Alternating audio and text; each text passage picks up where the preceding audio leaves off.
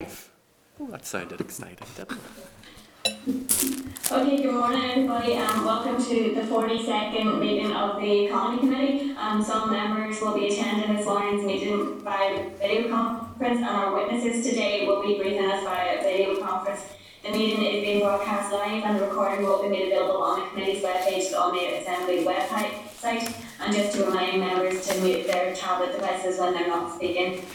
Um, the committee is received three, three briefings this morning, um, so we are quite tight for time, so we're going to have to try and adhere to the indicative timings for each of these, um, to try and get through everything. Um, so if, if members don't mind, we will try and adhere to, um, one question at a time for members and, um, bring people back in if we do have time. So Peter, I don't think we have any apologies unless Chair John Stewart has offered apologies, so we'll note that. Okay, thank you. Okay, thanks for that, Peter. Um, so moving on then to item number two, which is chair's business. Um, and if members can, uh, refer to page five of your pack, there's a response from FSB with their views on the trade bill. Um, the committee had sought views from our stakeholders in relation to the trade bill. The trade bill is now moving to the report stage in the House of Lords on the seventh of December. Um, and members will remember that we, we have discussed um, the trade bill previously in relation to having not yet had an LCM in respect of that. So um, it's to note unless members have any other comments that they want to make. Um, and, Peter, if you want to Chair, like to yep, people on. Chair, Mr Stalford. um, I Yeah, hap- yeah, happy, happy to note that, but just under chair's business, because I, I think it would have fallen uh, to you as the chair of the committee.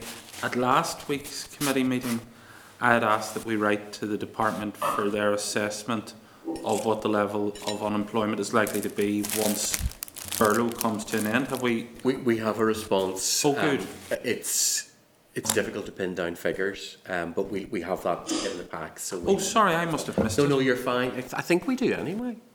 Hmm. I'm consulting my people because the pack Did they give us a number? Um, actually, no, we, we don't have a number. I'm trying to think, am I confusing it with something else? We will get there. Okay. If, let me, let me work on that in the time being. That's No, just grand. Make We sure. do have a response, Peter, in relation to the question that we had a bit about the, the cost of, um. We do, we have- in- in yeah, we have terms the of Brexit, cost. Is that maybe?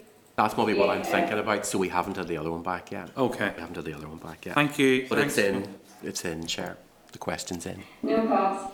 Um, okay then, so there is also a draft letter which I believe members have in front of them, uh, which Email. Peter circulated earlier. Yeah. Give. Where she got Where's it? So, Where she got that? Where's the letter? I emailed it to you this morning, maybe about two, 15, 20 minutes ago. Yep. Right. It's the one from the, the four chairs uh, about student uh, mental health and social and financial well-being issues. So the, the um, chair, if you want to give a bit of background of where that came from. yeah, sure.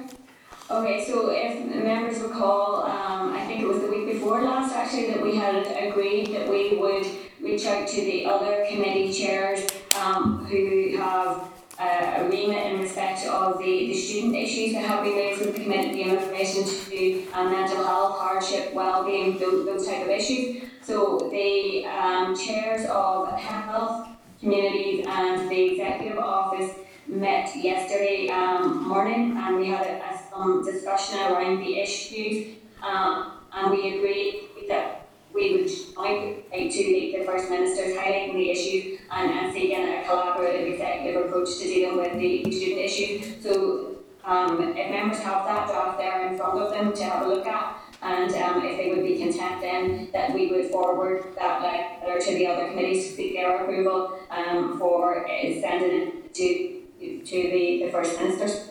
Chair, uh, Mr Middleton would like to make comment. Yeah, sure. Thanks. No, it's just to say that I think it's a, a very good letter, uh, it's an important one. Um, I know my question, Minister, uh, this week, information sort of health advice for, for the second semester. Uh, and, and well, it wasn't really clear, and in fairness, I know there's feelings around and the Department for Economy and what will explain, and, and I think that we do need someone really to grasp this issue, and provide clarity for the students, so think this is a very good letter, Chair, so thank you. Thanks for that, Gary. Um, does anybody else want to, to make a comment in respect to that? No, I agree. Agreed. Agreed. Chair, I would agree as well. Okay, Chair, then if members are content, Yeah. we'll, uh, we'll forward that on to the other committees with the hope that we will get it cleared this week and away on Friday. Thank you for that, Chair. Thanks, Peter. Um, okay, so moving on then to item number three, which is our draft minutes. So there is a copy of the draft minutes on last meeting's, with, or last week's meeting on the twenty-fifth of November at page eight of your packs. Our members content that these are an accurate reflection of the meeting? Great. Thank you. So moving on to item number four is our briefing from the Northern Ireland Human Rights Commission, the Business and Human Rights Forum. Um, so there is only five, 45 minutes for this briefing, so um, if members can just be brief in terms of their own remarks and questions following the, the briefing um, from um, the Human Rights Forum, or the Business Human Rights Forum. There is a Curtis memo at page 14 of the pack, the NI Business Human Rights Forum briefing papers at page 16 and the NI Action Plan on Business and Human Rights at page 19. Um, the forum meetings are held three times a year and to date meetings have focused on a range of issues relating to business and human rights including modern slavery, the impact of Brexit on business and human rights, poverty and mental health in the workplace and the impact of COVID-19 on business and human rights. So if I could welcome to this morning's meeting um, Les Allamby, who is Chief Commissioner of the Northern Ireland Human Rights Commission, and Glenn Bradley, who is Chair of the Business and Human Rights Forum. Um, so if they can please be brought into the spotlight, and if I hand over to yourselves to make an opening statement, and then we will bring members in. Thank you. Thanks. Caoimhe, can I check, can you see me and hear me? Yeah. We, we can hear you, but we can't see you. See your windows. Okay, well, that's probably the lesser of two evils, so Through the window. if I could press on. Le- your camera's pointing in the other direction. If you can reorient it, um, there, there may be a button for that, but if not, we'll, we'll just go ahead. Um, sorry, it's way beyond my technical competence, I'm afraid, so um, I'll just talk if that's all right. Um, and you can, um, I mean, leave what I look like to your imagination. But thanks for the opportunity. Um, I know time is um, pressing. Um, it, really appreciate the invite this morning, and I'm going to start by making a few brief opening remarks on the forum and its work, and then hand over to our chair, Glenn Bradley, who will outline why adhering to human rights is good for business, and then happy to take any questions. Um, the lineage to the forum comes from the UN Guiding Principles on Business and Human Rights, which was unanimously endorsed by the United Nations in June 2011. And in a nutshell, they require governments to respect, protect, and fulfill human rights and fundamental freedoms. Uh, businesses are expected to comply with all applicable laws and to respect human rights.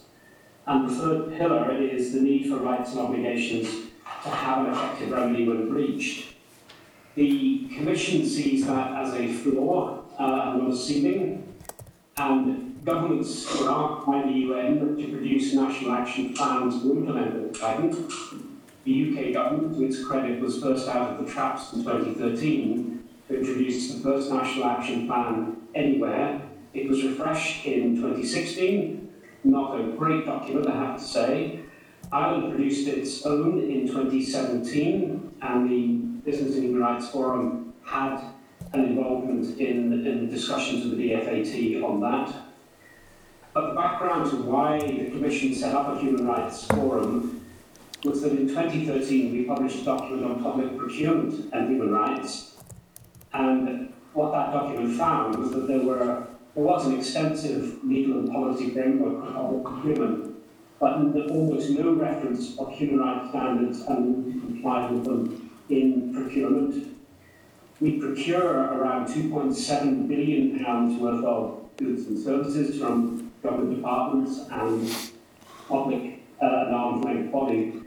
We are a you are as a government and, and, um, and uh, public bodies a, a very extensive purchaser of services, and therefore this is important. So we decided to set up the forum. Um, you've outlined the, the work. Uh, it's a broad-ranging forum. We deliberately set the bar low to be involved. We have private companies, uh, from manufacturing, legal, recruitment agencies, building firms, government departments, public bodies, uh, academic organisations, um, unions, and developmental NGOs, um, all participate, all umbrella organisations like the Federation of Small Businesses. Um, but it's not simply a talking shop. We've done some practical work. Um, one of those was the uh, partnership with the Department of Finance to produce the guidance note on procurement and how to ensure that human rights best practice is embedded in procurement. Uh, we've done work with the two universities. We've held a number of groups for business school students. Uh, we've organised a lecture by the owner of People Tree on how to run an ethically based um, fashion retail company. We are in the second year of work UUB in Bristol, developing a module on law, um, which is part of what we see as a convention. Um, an example of um, the work we've most recently done, we held a meeting in October with the uh, main speaker is the uh, Sara Thornton, uh, the chair of, of the Independent Anti-Slavery Commissioner, uh, the Minister for Justice, who spoke, and the um, Chief Inspector of uh, Criminal Justice, and um, that looked at the question of how we embed, uh, a quite difficult question, how we deal with modern slavery, particularly looking at Brexit, where we have both an open border and a desire to make sure that we um, prevent human trafficking and modern slavery. So it's practical issues that we're dealing with. The business plan that you have in your pack um, is our attempt at a first draft of a national action plan for Northern Ireland on business and human rights. Um, we're very keen to uh, look to get others to endorse that. Now the Assembly's back, um, we would be very keen, I think, to have a joint meeting with the committee at some point in the future. Um, and at that point, I think I'll stop there and hand you over to Glenn to kind of give you the why, in practice, human rights is, is important. Thanks. Okay, thanks very much, Les. Can everyone hear me okay? Yeah. Okay, great. Thank you, Chair, and everyone in the committee for having us. I'll just continue. Les has brought us up to 2020, but I want to take us slightly forward to 2030, and then we'll come back to where we are now. Our planet faces massive economic, social, and environmental challenges. To combat these sustainable development goals, uh, define global priorities and aspirations for 2030. They represent an unprecedented opportunity to eliminate extreme poverty and put the world on a sustainable path. Governments worldwide already agreed to these goals, and now it's time for business to play its part. And the reason it's, it's time for business is that within the 2030 Agenda for Sustainable Development, Article 67, which is agreed by all 193 UN member states, is unambiguous when it states private business activity, investment, and innovation are major drivers of productivity, inclusive economic growth, and job creation. We acknowledge the diversity of the private sector, ranging from micro enterprises to cooperatives to multinationals. We call on all businesses to apply their creativity and innovation to solving sustainable development challenges. Now, all of us should learn from this COVID crisis that there must be a coordinated effort to create decent work for all is the foundation of a green, inclusive, and resilient recovery. A recovery where the primacy of human rights and the environment are the priority and where business models that degrade human beings or our environment are simply no longer permitted. Within the Northern Ireland Business and Human Rights Forum, we understand the business case for Sustainable Development Goals. We are helping our members define priorities and map their value chains to define impact areas. We have modelled a scope of goals and, and key performance indicators that our members can expedite in action to meet the SDG business commitments with carbon neutrality by 2030. However, it's not just about the environment, and I must reiterate that. It is about human rights due diligence, anti-corruption due diligence, and evolving labour standards. It's simply about doing business responsibly to solve human or labour rights issues and abuse via recognised initiatives, and I emphasise recognised initiatives because some aren't, that assure workers are free from exploitation and discrimination and work in conditions of freedom, security and equity. It's about advancing the communities in which our influences corporates are felt. So, in simplified terms, human rights, including workers' rights, are defined in a body of international conventions which states adopt and implement through their local laws. And please note there are some key rights that apply were adopted by a state or not. The ETI base code, the Ethical Trading Initiative, is a simplified interpretation of core workers' rights as an aid for businesses and corporates and companies. The United Nations Guiding Principles provide an internationally agreed framework for understanding and acting on the duty of business in the field of human rights. And the Sustainable Development Goals are a set of goals with indicators that set a development framework to enable and measure the progress for all. So in summary, it's about human rights, labour standards, anti-corruption and environment. 11 of the 17 Sustainable Development Goals are inextricably linked to human rights and the balance of well-being or the environment, i.e. protecting the planet for generations to come and by delivering zero carbon and respect to Mother Earth. It's about ethics, it's about circular economy, it's about health and equity, and it's about environmental protection. Thank you.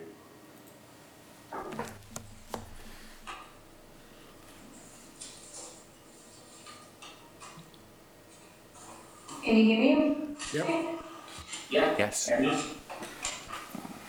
Okay, so thanks to Glenn and Lewis for that um, briefing. It, it, I think it's a really important um, area of work and a really interesting um, briefing and papers that he's provided to us. Um, can I just ask a, a couple of questions um, in relation, first of all, to the, the, paper? Um, since you have adopted it, how, how, um, how much progress has been made in relation to the, the, uh, the three, the three pillars within the paper?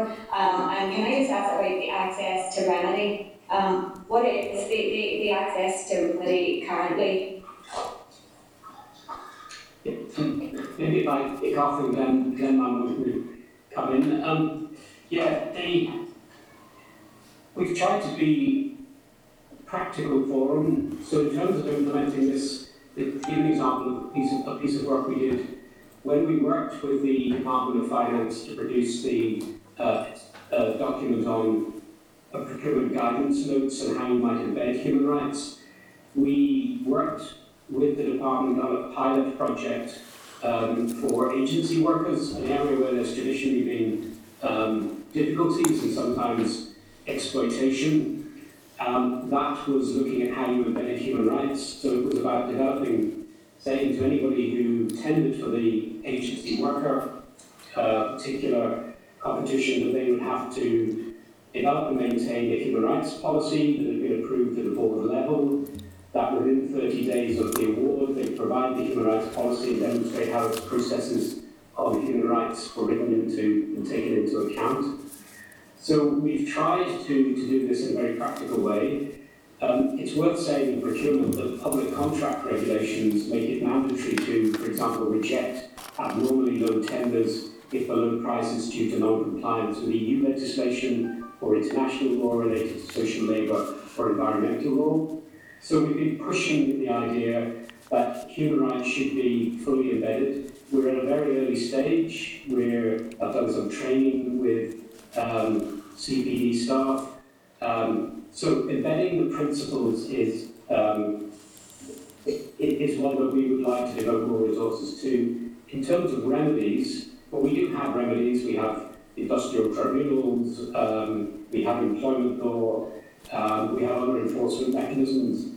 But the difficulty with transparency in supply chains is that it's about business reputation. If something happens in a country uh, where you're procuring um, uh, materials or labour and those labour laws are not being properly adhered to in, in another country, then it's much more difficult. And that's about then responsibility. Um, or probably a good note to bring Glenn in.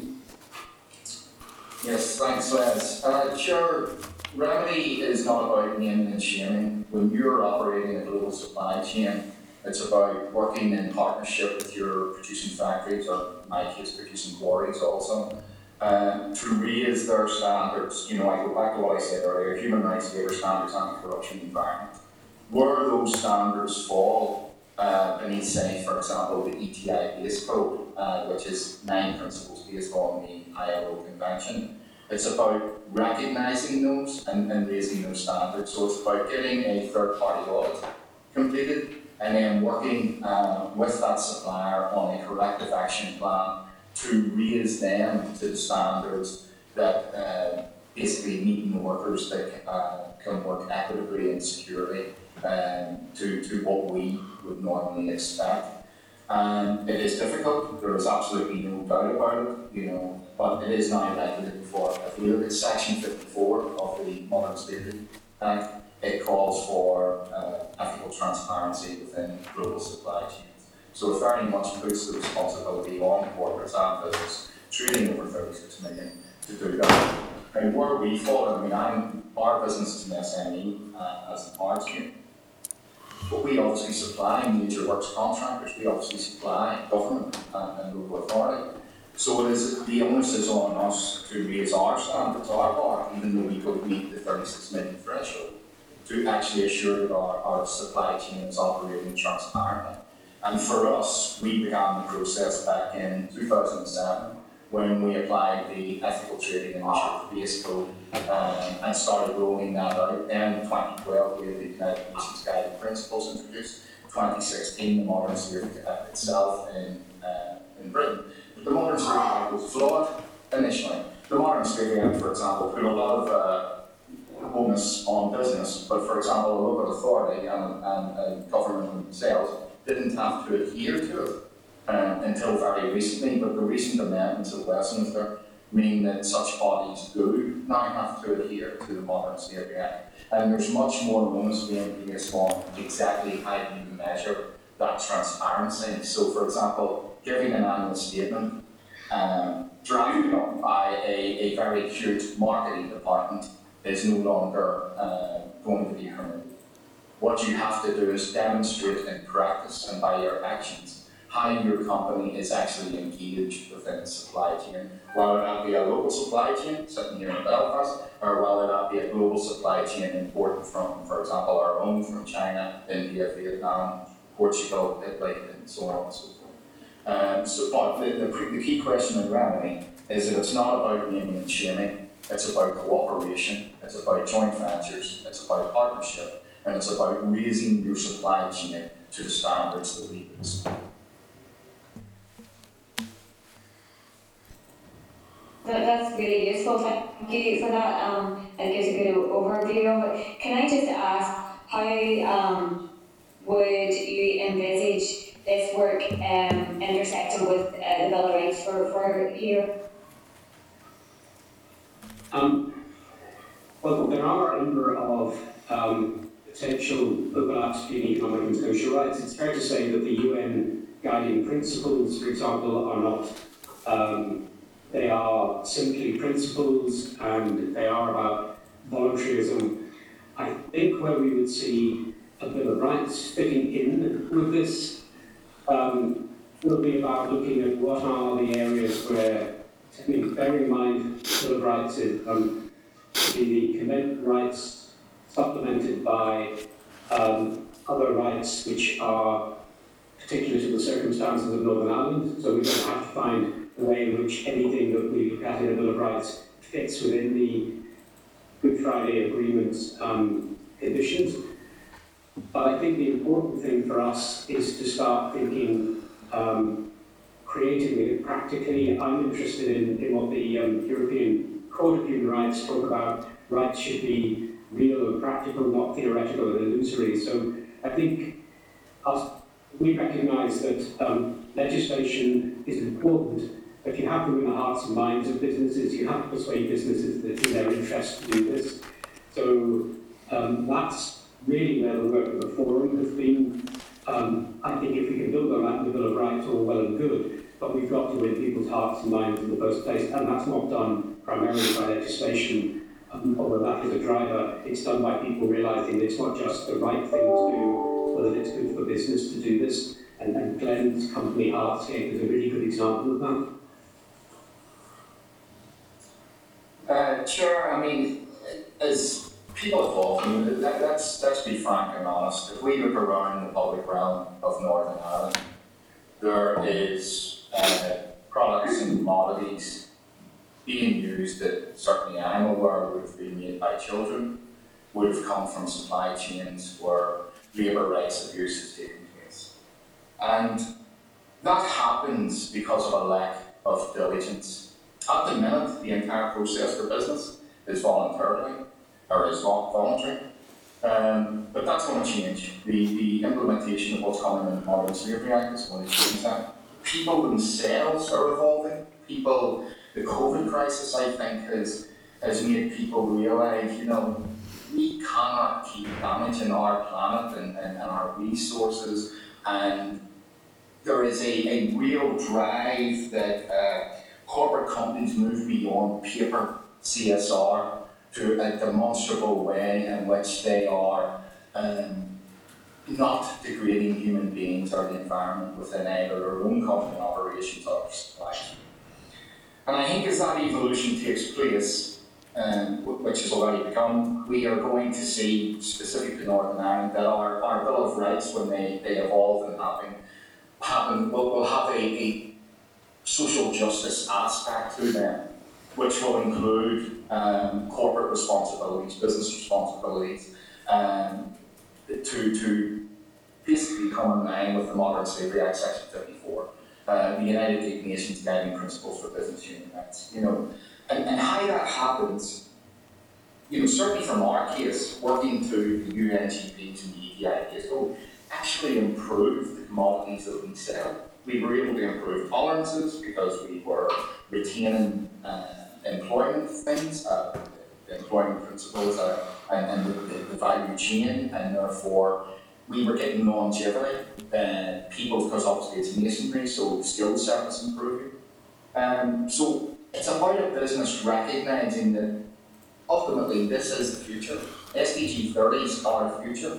It's about them defining their priorities mapping their value chain in particular. So a lot of companies are great at their operations, but they don't know who their tier one, tier two, three, four, five suppliers are. So it's about them mapping their supply chain and defining the impact areas that they know. So for example, if you're importing from Portugal or dealing with a supplier in Portugal, logically because it's a European country where the ECHR prevails, your risk is minimal. But if you're importing from China or India or Vietnam, the risk is huge, particularly from China. Um, you know, which despite the gloss is the worst rights abuser on earth. Um, so it's defining how you can have impact, you know, put real change into those impact areas. And then modeling the scope of your goals. So again, coming back to China, it's also a restricted country, it's a, a communist country. You know, Glenn Bradley of Little Old Hardscape in Ireland going over and waving a, a flag and demanding change and insisting isn't going to get very far. People who are working in labour rights advances and human rights in China are being disappeared, you know, so we've got to be realistic of the country issue. But it's about a business recognizing that, understanding that, saying 34% of our supply chain comes from China. Yes, there is a risk. This is how we've mitigated the risk. We can't get beyond tier one. So while we're satisfied that our producing factory in Xiamen is tickety-boo, we actually can't guarantee it in the quarries because the quarries are state-owned and we're not allowed to go into those quarries. And it's about being honest, it's about being transparent, and it's about, you know, the initial setup is business accepting that this is the way of the future and that while it's presently voluntary, the regulation is coming in. The main driver in our patch, water survey access for uh, transparency in the supply chain. But as the SDGs roll out, this will increase. If you think of the UK government yesterday, they have just committed to the to, to 10 serious principles um, in regard to the environment. Uh, but that will then happen with human rights, with, with labour standards, and with anti-corruption. Because those are the four components to the SDGs. Um, thank you very much for that. Um, and I, I, I think I, I, agree with you, Glenn, in, in relation to I think COVID has really shone a light on um, our, our need to be much more aware of um, how people act in general in terms of, of business and um, you know be more aware of all the kind of supply chain issues and everything else as well um, and the impact that, that we are, uh, and how we live our lives has on the environment as well as as um, public health. So I have lots of questions, but I have five more members wanting to come in as well. So I'm going to hand over to Stuart if um, Stuart can me okay. Yes, Chair, thank you very much, uh, and thank you to both of you for, for your presentation. When you say um, this is about developing good practice uh, uh, and not um, not, not being uh, draconian in relation to human rights issues, is that really not just mom and apple pie? Uh, and without actual action by governments and indeed by individual suppliers, um, are we ever going to drive forward the state of human rights in business in terms of slavery and, and in terms of, of, of uh, practices in countries with, with low or no, uh, with, with low human rights practices? And you just have to look back on, on the whole issue of, of PPE and where all of it came from. Do we really know how it was manufactured, who it was made by? Were, were, were there people actually working in slave like conditions? Were there children involved in, in all of that? Um, and while I appreciate that this is uh, all about trying to encourage and to highlight, uh, what do you, what do we actually, what do we actually have to do uh, when abuses are highlighted either to a nation or to an individual supplier uh, in relation to this. Where are you getting your information from? Is it coming from people like Human Rights Watch and others that are um, identifying very difficult issues in factories and manufacturing processes? And if I can just briefly uh, reverse that discussion as well. What happens uh, when you're trying to supply your goods into these countries? How satisfied are you? Uh, how satisfied are we in the United Kingdom, and particularly here in Northern Ireland, that machinery or equipment that is being exported isn't going to be u- isn't going to be used by people who are being abused?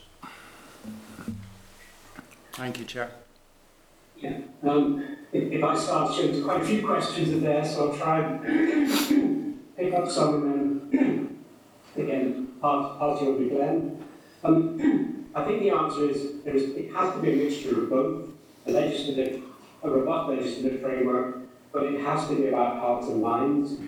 Um, and the reason I say that is we're much better at putting in place a legislative framework. We have the Modern Slavery Act. If you have a turnover of more than 36 million, you have to put in certain documentation. But the danger is that that can become formulaic, and we think the job's done because we we put in place the legislation. But it's clearly much more than that. Um, the idea that selling to businesses that it's in their best interest to do this, um, I think it's really important because that tends to be, I think, what drives businesses. Um, the glass half full, I really think it's about the fact that government departments and its next arm's length bodies procure over 2.7 billion means that even in terms of our procurement processes, we can drive this forward in a, in a way that's meaningful. We can give a message to business that says if you want to do business with government, then you must adhere to human rights standards and principles. And we don't need legislation to, to drive that forward. And I'll give you a very quick example. Um, when I was on the Social Security Advisory Committee, somewhat embarrassingly from the Department for Work and Pensions, was that their window cleaning contract, uh, they discovered that something like half the staff were doing the double at a time when the DWP were talking at great length about tackling fraud in Social Security. Now, I suspect that was procured. I suspect the cheapest won it, but it was clearly using um, a lot of migrant labour and a lot of labour at that um, uh, where there was a kind of tacit encouragement to people to both work and claim. Um, that was pretty embarrassing for DWP. So um, it's really important that we get our um, procurement procurement right. And I should say as well that these issues are not confined to the developing uh, nations.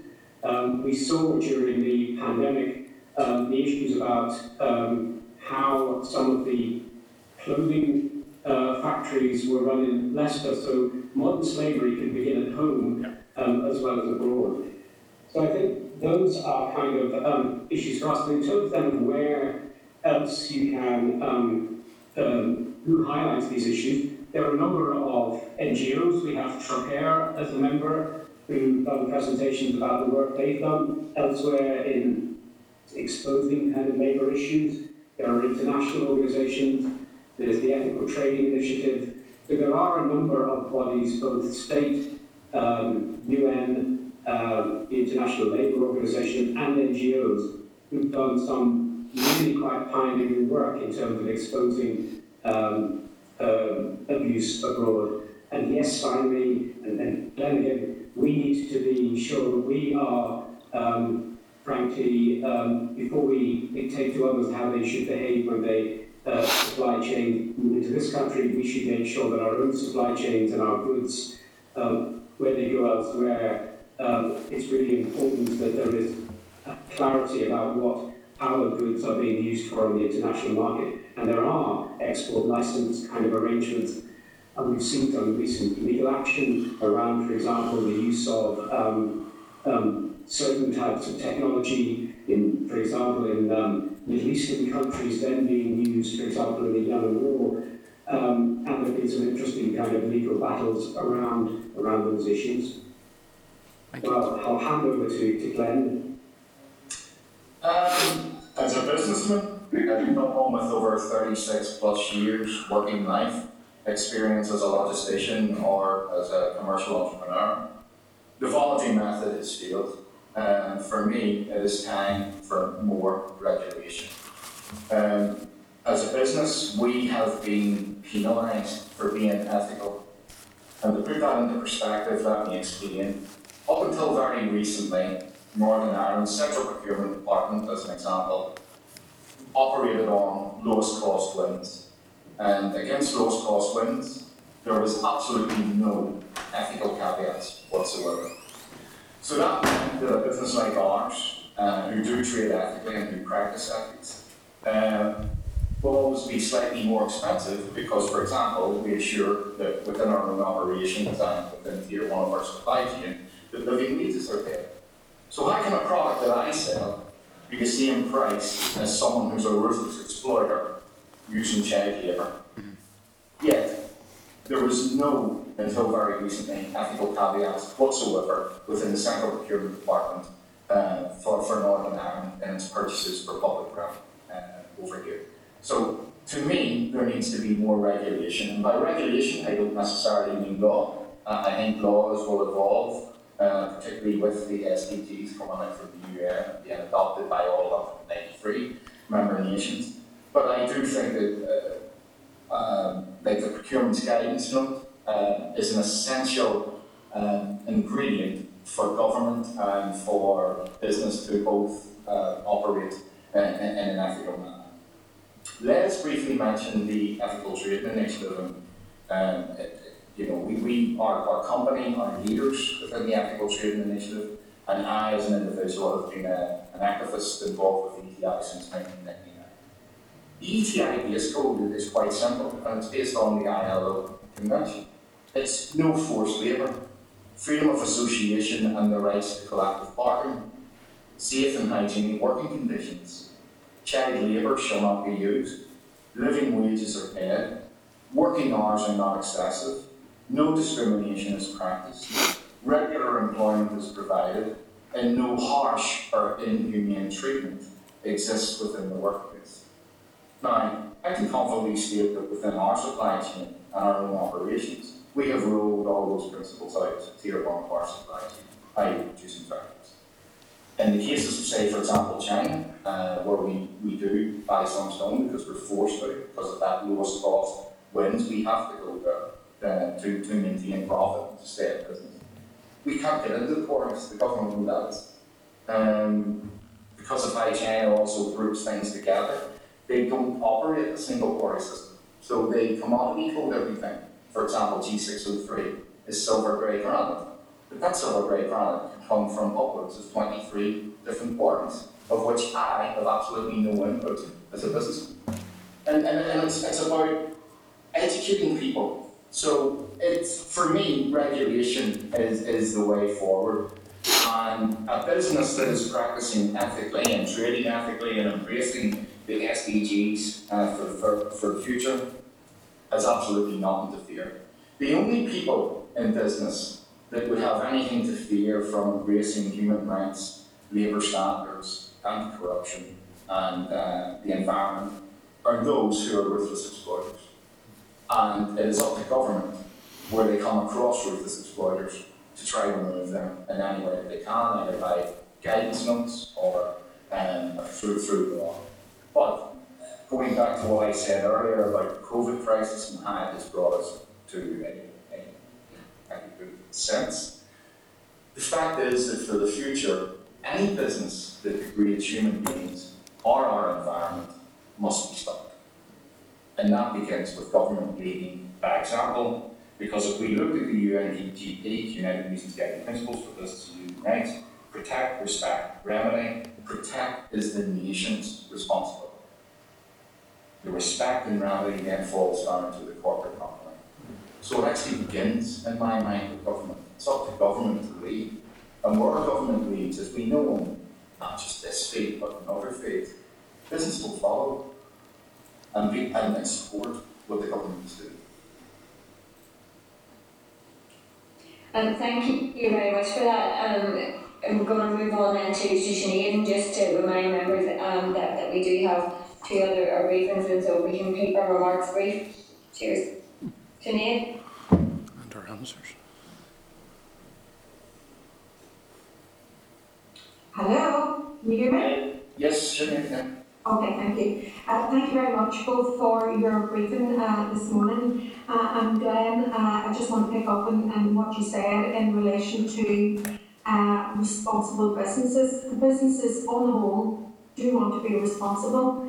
Um, however, uh, following voluntary um, activities around uh, around uh, rights is not the way to go. It has to be uh, written in legislation, and that's the way in order to, to make sure that uh, uh, that rights of all workers and all products, etc., are, are respected. So um, that's a movement that I certainly would be um, upholding. The, the thing that I want to talk about, or the issue that I want to talk about, and perhaps uh, Les can, can give me more information on this, is in relation to your document in Pillar 2, where we talk about uh, corporate responsibility in respect to human rights, and you're talking about developing a human rights-based approach in publication and adoption of employment policies, and you actually specifically talk about gender equality uh, and also about childcare and family-friendly policy. Uh, I am particularly concerned about both of those at the moment as a result of COVID, um, because uh, you know women are more adversely affected in terms of jobs uh, and redundancies coming forward, and also we have seen um, childcare uh, policies uh, and, and childcare in, in, in, in every aspect. Um, was was a very very difficult problem, and I think that there's an awful lot of um, rights in, in, of women that are under, under pressure at the moment. And, and, and I wonder, you know, are you specifically looking at this? Because I see as one of the key areas of, is, uh, is about zero hour contracts uh, and how uh, people's rights are actually uh, out of, of, of the system. And, and sometimes, um, I know Glenn, you're optimistic in terms that COVID has kind of shone a light on, on how we need to protect people, but sometimes when businesses are under pressure, um, they don't behave as well as we would like them to.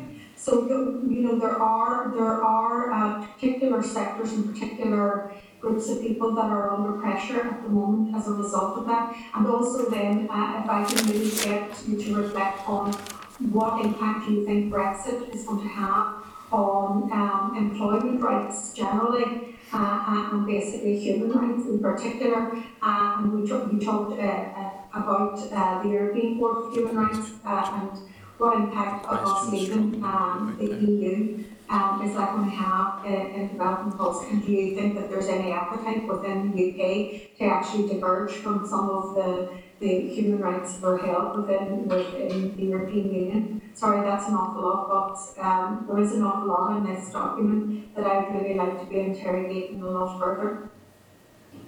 Um, Actually, I'll be brief, I'm I'm conscious of time. So, uh, in terms of workplace, just to give you three quick examples of where um, we've looked at issues. Uh, we had a presentation from the Irish Congress of Trade Unions on childcare as a workplace issue. Uh, and there's a campaign on that about getting employers to be aware of those issues. We looked at, mean, probably perhaps some might be quite surprisingly, but of employers to look at signs of domestic abuse. So there are issues around um, uh, if a woman uh, or anyone for that matter, if a woman is being, um, for example, a victim of domestic abuse, that you should be able to see the signs in the workplace because you may be able to help that woman, um, and that's good for your own pro- productivity, but it's the right thing to do. Many employers don't think of those issues as workplace issues. And we did um, work on looking at some best practice in the building industry around mental health of workers, particularly those who are sent away or contracts away from home, and how work was done there. So those are workplace issues, and that's the kind of thing that we want to, to, to highlight. In terms of leaving the EU, let me uh, pick up that very quickly. The Human Rights Commission and the Equality Commission will both become dedicated mechanisms when we leave the EU. That's about the protection of um, the rights, the Malcolm under the rights safeguards and equality of opportunity section of the Good Friday Agreement. It also entails in the Ireland Northern Ireland Protocol um, that we will keep pace with certain areas of EU law, and it includes equal treatment in employment and self-employment, access to goods and services, and um, social security, and also uh, some non-discrimination EU provisions. So there are some safeguards that we have um, built into the Ireland Northern Ireland Protocol. So that's something that both ourselves and the Equality Commission will want to make sure are robustly monitored and, and maintained.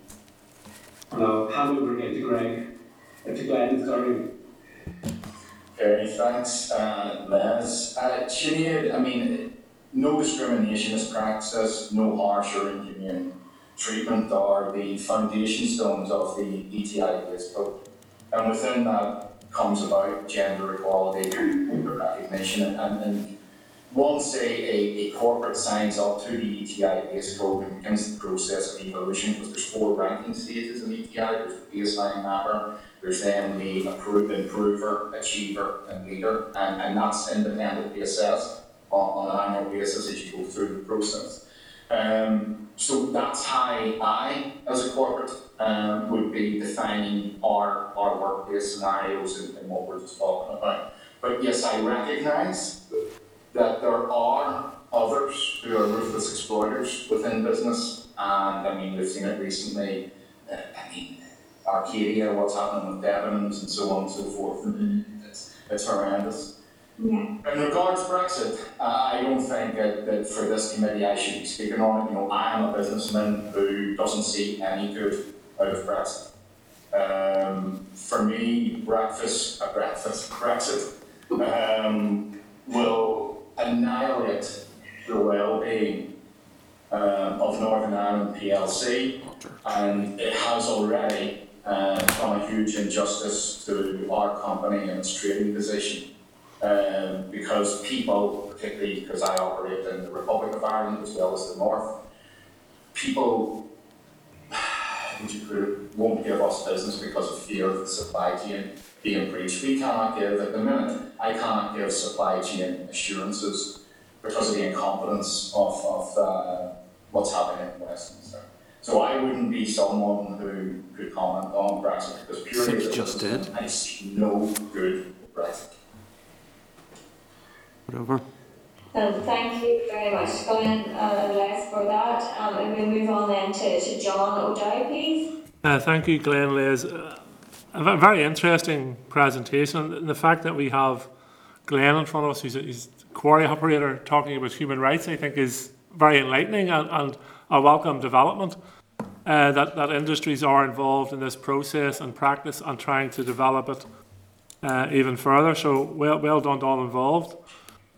However, I have a slight question in my head. Well, I have a significant question in my head. Um, given the nature of and the relationship between Caterpillar, the company, and the Israeli army, and Caterpillar's and the Israeli army's activities in Palestine, how can the vice chair of your company be a, of the group be a representative of Caterpillar? Yeah, I think that would close to me, John. Um, but, yeah, I understand that. I, we took an early decision, and people can be critical of this um, as a commission. But do we set the bar high and simply talk to organisations and preach to the converted, or do we try and set a set of principles and then engage with companies? Um, and we took the decision that it would be better to do the latter.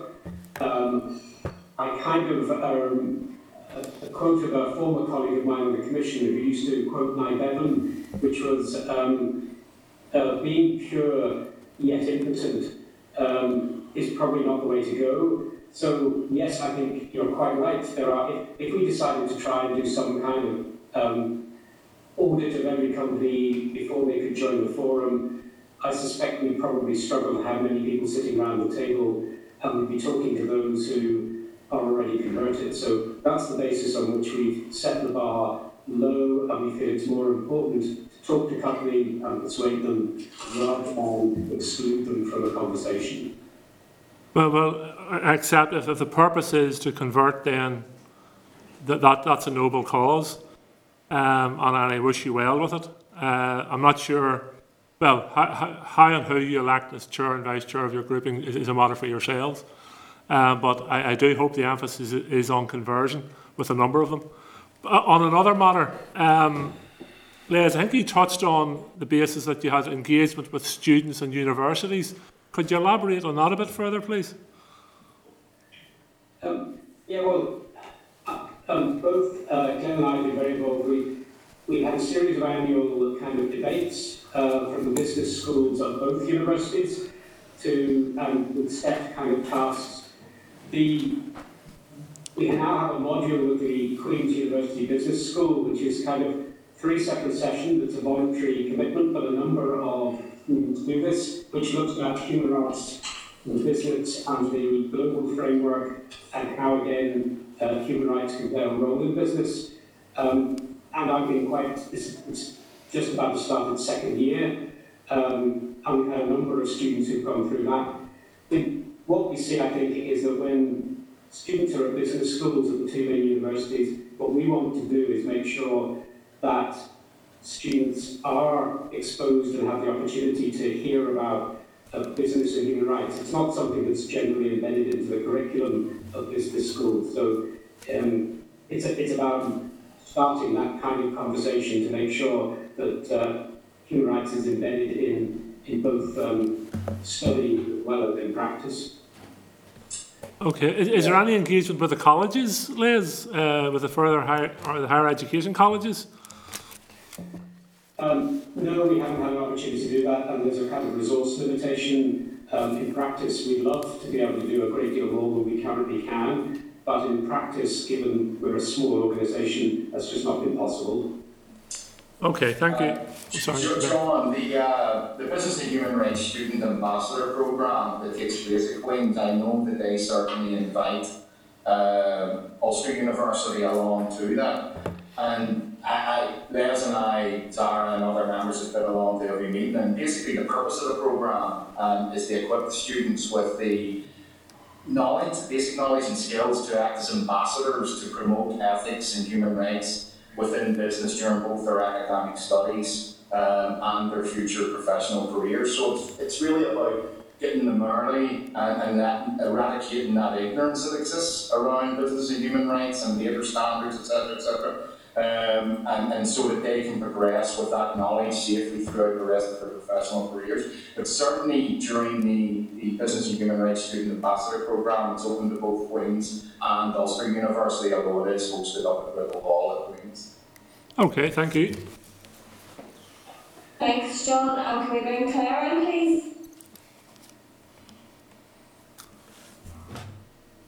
Uh, Thank you, Chair, and good morning, Les and Diane.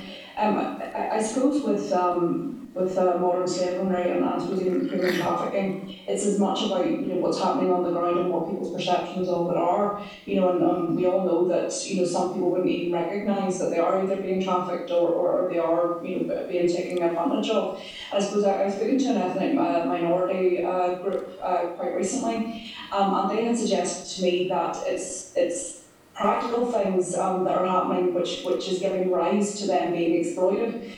Um, you know, so for example, I don't know how, you know, I, I can't confirm this and, maybe you can, but for example, we're the only region of the UK where people cannot get a national insurance card or number. And that's quite concerning because then that means they can't work legally and then they can't provide for their family and all those practical things that they do, um, you know, or that they're pursuing or people are exploiting them is, is for the basis of trying to, to, to earn and, and, get food on the table. So I suppose, it, are there any other examples, and particularly to Northern Ireland, apparently this is a very specific um, issue, that, that you're familiar with that we could be doing better here to, so that we're not almost setting the context in which people are being allowed uh, to be treated in this way? Um, I- I- I'll give you one, one small example. I, I, I'm not familiar with the, the national insurance issue, and there are um, we have separate legislation about getting a, a national insurance number. I'm aware that it was different from from um, the rest of the UK. I'll give you one small thing that could be done. I was very impressed when um, at a presentation at the forum where in Scotland, for example, every police officer has a small laminated card with six signs of human trafficking. So, if, for example, you visit a house in multiple occupation and you have a lot of people living in under one roof, um, what you might look out for if you're visiting because of a, a, a domestic incident or whatever. Um, that's the kind of you know, the kind of end of training and a very simple kind of method. Those are the kind of practical things we could do here. Um, one of the ways in which um, an issue came to the attention, um, I know was, for example, in Keene, County Armagh, some years ago, a group of people were standing at 6.30 in the morning waiting for a bus, just waiting by the side of the road, and a member of the public drove past, saw the half six, drove back again at the end of work, 10, 12 hours later, and they were all still standing there, and rang the police to say this was a very odd thing. And what had happened was that the bus to pick up these migrant um, workers to take them to work hadn't turned up, and they were so uh, cowed, if you like, and defer- deferential that they didn't know what to do. Now, those are the kind of things that we could be more aware of. So a lot of this is about general awareness of, of the issues, and we're aware as the public. So I think there's things that we can do both in the Department of Justice and beyond, and we should tie those initiatives across government departments. No, no, I, I agree with that because I think as well, you make a really important point that you know, whether it's you know, people locally or, or people who, who are coming to Northern Ireland, they don't recognise that they are actually being exploited because crudely, the, the standards that existed in, in the, their homes where they came from were perhaps less than even the standards that are here, but that doesn't make them right in Northern Ireland, and that doesn't mean that, you know, anyone else, you know, because other people who are not subject to those same standards, therefore they shouldn't be either. So I think it's about trying to maybe encourage some sort of communication around um, what it actually is and what it looks like on the ground, because it isn't that typical kind of stereotypical thing that we that we tend to think of when, we think of, of, of modern slavery or human trafficking. And you know, I would say there, there are an awful lot of people who will be surprised that some of the services perhaps that they are using are actually being um, uh, staffed by people who, who are um, who are being exploited, and, and I think we need to get that message out there more clearly because when we talk about this, you know, you're right, it, it, it is happening in the UK, it's happening in, in, in GB, but it's happening in Northern Ireland, and I think an awful lot of people might be quite shocked to learn what it looks like. Um, you know, and that's that's employers as well as consumers um, too. So I, you know, I, I, think we need to do more in that respect. You know, and starting from a business perspective and calling out is, is a good place to start. Claire, I mean, coming back to what, uh, as a business we do, and I spoke briefly about it earlier, it's about mapping your supply chain, understanding your company operation in tier one, two, two, three breakdown until you're, in my case, I'm talking about the guy who's manufacturing the crates that the stone goes into to bring the modules onto the shipping container. It's about understanding that. On the more local front, if we do think about human trafficking, how many of us have been to a car wash that's two pound fifty? Then um, potentially it is being operated by people that are in traffic. You know, and it, it's about due diligence. It's about your own personal due diligence, and then in our sphere, it's about the wider business due diligence. And it comes back to that drill that I'm always saying: the four points: labour standards, human rights, anti-corruption, and environmental due diligence. And the due diligence needs, kind of what Sinead said earlier, myself, it needs to be regulated. Thank you. Thanks, Garrett. Um, we'll move on then to Christopher, please. Thank you very much. Um, I think uh, before I became a member here, uh, one of the issues that I actually worked on in a sort of backroom capacity was the Human Trafficking and Exploitation Bill uh, that uh, the Lord Morrow put through. I think a big part of um, those provisions that are there uh, can alleviate the problems of suffering, the suffering that's caused by human trafficking and forced servitude and uh, sexual exploitation. I think it requires the police to use the provisions and to to actively go after um, go after those who are engaged in that criminal activity. So, uh, I wonder if you could talk to that for me for a minute in terms of enforcement. And I just want to place on the record, I think that Caterpillar are a valued local employer. Yeah. And I think it's dangerous when a member of the committee says that Caterpillar needs to be converted away from trading in a country. I don't want us to be going down dangerously close to BDS territory there, and I want no part of that. I didn't Israel. ask you to support it. I was making a comment. You, if Well, you don't wish I- to support it, that's okay. Well, I would suggest that workers in Israel Mm. have more rights than they do uh, in the countries that neighbour Israel, particularly female workers.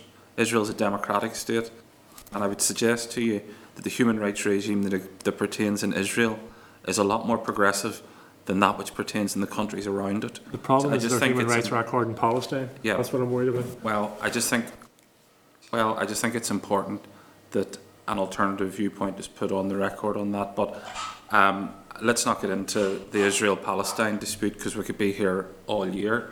Um, but I think uh, if you could just talk to, in terms of at home, the legislative provisions that we have, how um, you see enforcement in terms of trying to just stamp out on this sort of activity, and I suppose better education in terms of local companies being aware of the provisions that are there. Yeah, yeah, um, briefly, first of all, I think Lord Morrow's, uh, to Lord Morrow's great credit, the, um, campaign he put to get the, the bill and, um, and Claire and her departmental colleagues, it's something we worked very closely with Lord Morrow under my time in the Law Centre. In terms of enforcement, there are issues around, um, in terms of having statements and, and having a turnover of more than 36 million, That um, many small businesses in Northern Ireland have a much smaller turnover than that. We are uh, an economy of small business, so there are some issues in terms of the legislation. Um, and those who have a turnover of more than 36 million, we have lots of examples of, as I said earlier, a kind of formulaic response. There's almost, and so we have to kind of move beyond that. In terms of enforcement, um, of course, you've got to be aware of it, and that it is about consumer power. It is about um, making the public aware, and then it's about taking action. One issue I would mention, and we've seen this before, that um, those who are sometimes trafficked or, or in modern slavery, then we become treated as um, part of the immigration system, rather than um, looked at as being somebody who's been exploited through through slavery. Yeah. Um, things have improved at times, but that's still a major issue that we look at this through the immigration prism and not through the exploitation prism. And my other issue of enforcement, and I know this again from, from both Commission and, and uh, Law we had examples of um, exploitation and it raised issues of employment law, criminal law, immigration law, uh, finding um, solicitors firms that know all the aspects of this so that you can deal with it holistically is quite difficult. I think we're getting better. There are more firms dealing, for example, with immigration law now. Um, so we probably, in an ideal world, should have some specialist resource that can deal with uh, with this. Um, because otherwise, if you want to tackle all of the issues, then you really need to have a range of skills that aren't always in one place. Thank you. Um, I would just, Thanks. oh, sorry. Go ahead, Glenn, sorry. Um, I would just like to uh, reiterate some of what Les said. You know, what Lord Morrow did uh, in starting the ball rolling. I mean, Northern Ireland at that time was ahead of the game in Britain, certainly in, in doing that. Obviously, it focuses very much on the human trafficking side of, of uh, the Modern Slavery Act, whereas I come at things more from a transparency of supply chains and responsible procurement and to, to, to the Modern Slavery Act. Um, but yes, I would just like to, to, to reiterate, or certainly from, from my endeavours, my thanks to Lord Morrow for what he did. On the thing to do with Barbara, uh, being vice chair, Caterpillar, and so on and so forth, um, I said it earlier, it, our aim is not about naming and shaming. You know, the forum is about promoting human rights through business and working relationships. It's about encouraging the promotion and fulfillment of human rights in the workplace and supply chains. It's about facilitating the participation of employees and their representatives in measures to promote and fulfill human rights. It's about revol- resolving to listen and seek the views of our stakeholders. And it's about sharing good practice and experience on respecting and protecting human rights. And, and certainly Barbara as an individual has been an invaluable vice chair uh, to me, uh, regardless of the company that em- employs me. Um, but just to, to, to say that, you know, my angle uh, to all this is very much on the supply chain transparency and responsible procurement, whereas theirs can deal with the human trafficking side of things. Thank you.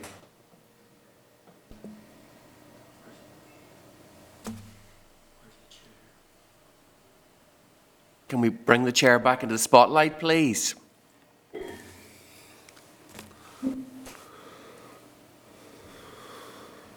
Mike was doing something funny there, apologies. Um, Les and Glenn, thank you both very much for your briefing, and as I said, I know I certainly have um, many more questions that I'd like to discuss with you, but we are a little bit late today. So um, Peter was suggesting that perhaps if we could arrange for uh, an informal briefing with yourselves as well, if you'd be willing, for the committee.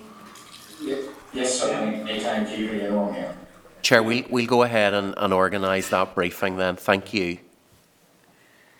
That's great, thank you very much. Um, so we'll move on then to our, our next briefing, um, with, uh, um, Oh, oh.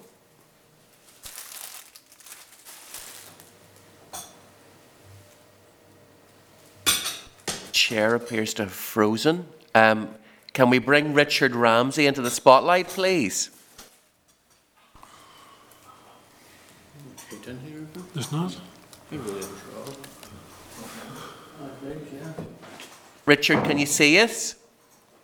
Uh, yes. Um, the, the, the chair's, sorry, Richard, the chair's feed has just frozen. Can we bring the chair back into the spotlight, please? Chair, can you hear us?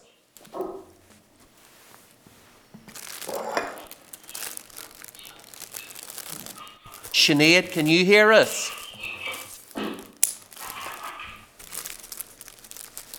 Deputy Chair, can you hear us? Yes, I can. Yes, I Um, can. we, we seem to have lost the chair. Can I just ask you to step in and introduce Richard Ramsey, um, item five on the agenda? Okay, um, members of of the committee has agreed to do that between County Congress to be able to understand the recently announced voucher-based scheme in order to help uh, stimulate the local economy. And we're going to hear this morning from Chief Economist of Ulster Bank, Richard who's no stranger to this committee. And, uh, I think we'll hand over to him now to make opening statement. Thank you.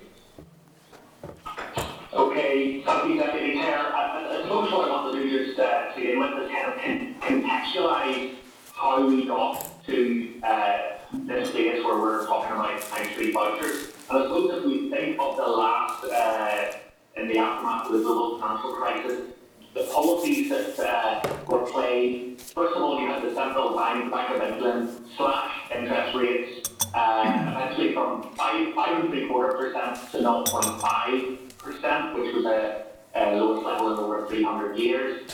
Uh, you also had a cut, a temporary cut from 17.5% to 50%, which then was subsequently increased to 20%. That was kind of uh, flat rate uh, across everybody, wasn't targeted at, all. And I suppose if you think back to those policies, the interest rate reduction led to people with mortgages benefiting to the tune of hundreds of pounds uh, per month, uh, better off because of that.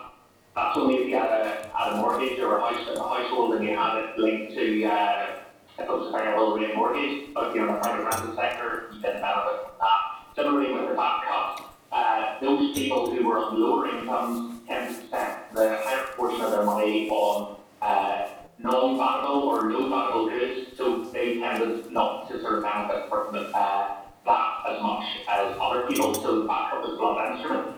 If you now look at where we're at at the minute, interest rates are pretty much uh, on the floor. They've been reduced from uh, 0.75% to 0.1%. So the economy hasn't got the lift that it got uh, previously. And what you're seeing the emphasis is more on fiscal policy, so spending and tax, uh, tax cuts, but mostly more spending. We see the VAT cut again, but this time around it has been more targeted, where you have the, the temporary reduction in the, uh, the big VAT for the hospitality sector and tourism, etc. Uh, and that tends to be the theme of where we've gone to, where the support has been more targeted, trying to target those specific sectors that have been hit hardest. Vouchers has then come on our sort of radar with the EIT Elbow scheme, and uh, it wasn't means tested, it was available for, for everybody. And uh, Northern Ireland had the highest uptake of uh, per capita of, of that scheme than anywhere else in, in, in the UK. So clearly, it ha- it uh, it worked in terms of stimulating uh, the economy uh, back then. What was interesting with the Young Pellet scheme was that you still had to pay some some money. You didn't go in and get your meal for free at this, time. So essentially, what the, the theme of that is that it was leveraging more spend from the people uh, attending uh, to do that. And uh, so that's the sort of context there. Then we come to the high street, and we're all aware of uh, the difficulties that the, the high street has, has been in, and the, the idea of sort of voucher schemes, and indeed we see uh, in Australia at the minute they're introducing voucher schemes, uh, very targeted, whether it's for the tourism hospitality sector, whether it's hundred dollars, fifty dollars discount vouchers off hotel uses and stuff because it's their, their summer season at the minute. but they're also doing some kind of shopping vouchers, uh, and they are very targeted. So what they are doing in the likes of Melbourne is uh, they're actually doing it as a kind of competition or giving out vouchers for a specific market area. That's how you organise it. So we equivalent of say having vouchers for St George's Market uh, uh, for the sake of argument. So I suppose again to the high, street- uh, high street voucher scheme for Northern Ireland. I'm not aware of the details of how uh, exactly it's designed or could or, or, or would work. But what I want to do is just give you some thoughts on the economic rationale of uh, why it could be a good uh, idea, what you could do to improve it, maximise its usefulness, and all of those kind of things.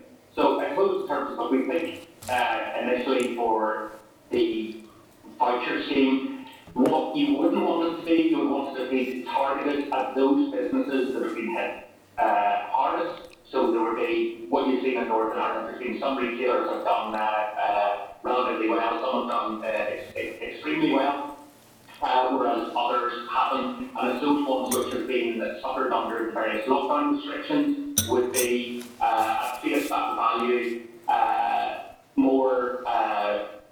Uh, it, it should be where the uh, support should be targeted at more than others. So you wouldn't want to have a Northern Ireland retail scheme because if you have a budget of 95 million, that's going to make diluted across and the actual added uh, sort of like benefit of that uh, is, is going to be minimised. Because what you want in terms of this is to try and encourage people uh, to, to do what they wouldn't normally do in the absence of a, a sort of stimulus or an incentive. And I think what you have to bear in mind is what's happened with the consumer. We've, it's been already split into two camps where we've had some consumers uh, who haven't lost their jobs, they uh, have been working from home and actually they, their bank balances have actually been rising and they've actually more money to spend, uh, but they just don't have the opportunity to spend because lockdowns, etc. So there is a lot of pent-up demand there. Conversely, you've got those people who've been furloughed or who've lost their jobs and uh, uh, they have lost their ability to spend. So even whenever you have lockdown restrictions lifted, etc., you're going to see a lack of stimulus or you're going to see a lack of demand coming uh, from from that group. So, uh, so I suppose if if if, if the, do nothing and there's no vouchers whatsoever, what I would anticipate happening whenever the lockdown restrictions lift and we get closer to where the vaccine rollout and things like that, so we get into the kind of March, Easter time, etc. like that, you will see pent up demand returning, particularly those people who have have their incomes protected and have this pent up demand, so that will happen anyway. Where you're going to see the, the difficulties is for the other group of people where that demand is going to be there. So what can be stimulated? Uh, how can you do that? If you were giving, uh, say for example, policy tools which are available to the, the executive, if you took the likes of uh, rate policy, domestic rates, and you just reduce domestic rates for sake of argument by £200, that money could be saved. Uh, the money could be spent, but not in the way that helps high street. It could be just spent online. It could be just spent uh, on uh, anything else. Plus, you have people in rented accommodation the benefit that. So you've limited policy tools at your disposal to do anything other than do consider schemes uh, such as this. So then, in terms of what what is it designed to do? You're designed to get uh, people out to uh, spend money, particularly it would be most beneficial for those who don't have their uh, savings built up uh, on the back of this crisis and how they can stimulate the high street and whether it's targeted, time bound, whether it's voucher, uh, whether it's, uh, and the thing is, it's, if it's a voucher as opposed to cash, it actually guarantees a transaction where there's actually economic uh, activity is generated, where if it's just uh, cash, you spend on somebody else, But it's also the key benefits in this is going to be how can you, how well can you target it? Because if you do give it to everybody, and it's not being tested as like eco health out scheme, I suppose the issue there is that you then have people who otherwise would spend money, don't need, don't need to do that because they've now got uh, a voucher. But the benefit of doing that, even though they're downside of that, because you could argue that they, they don't need it, uh, would be that it, it's um, encouraging people to spend money uh,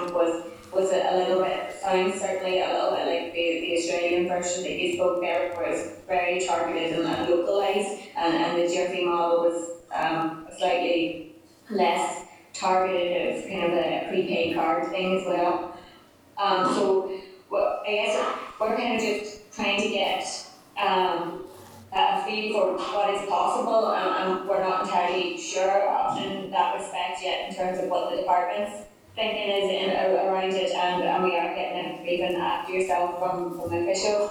Um, so I guess some, some of it, in terms of what our, from our perspective, is a bit of a blank page, but we're trying to get an idea of what might be the best way to do things.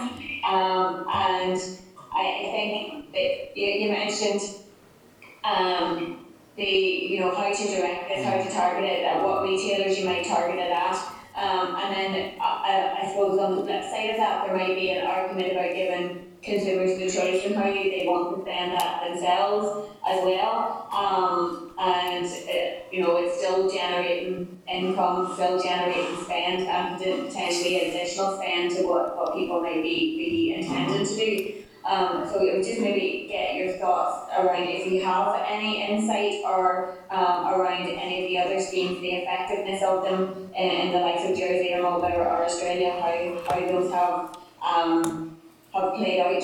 And that kind of, I suppose, competing interest in respect of directing it and targeting it at, at potential particular retailers, but also giving people the, the opportunity to spend it how they might like to spend it as well, because we are very conscious of those people who have really difficult financial circumstances at the minute, are and you know really struggling, um, and that they may, for example, want to spend it on, on groceries or something like that, as opposed to you know what potentially more luxury items or, or things that you know, uh, those kind of shops that are also really struggling at the minute, so, um, Yeah. couple of I, things. I think that I think that ultimately comes back to what is the aim of the policy because if you have a fund to generate a high street, uh, because certainly uh, you know we're all aware, well aware of uh, uh, the difficulties that many families and individuals find themselves in and not being able to afford groceries and stuff.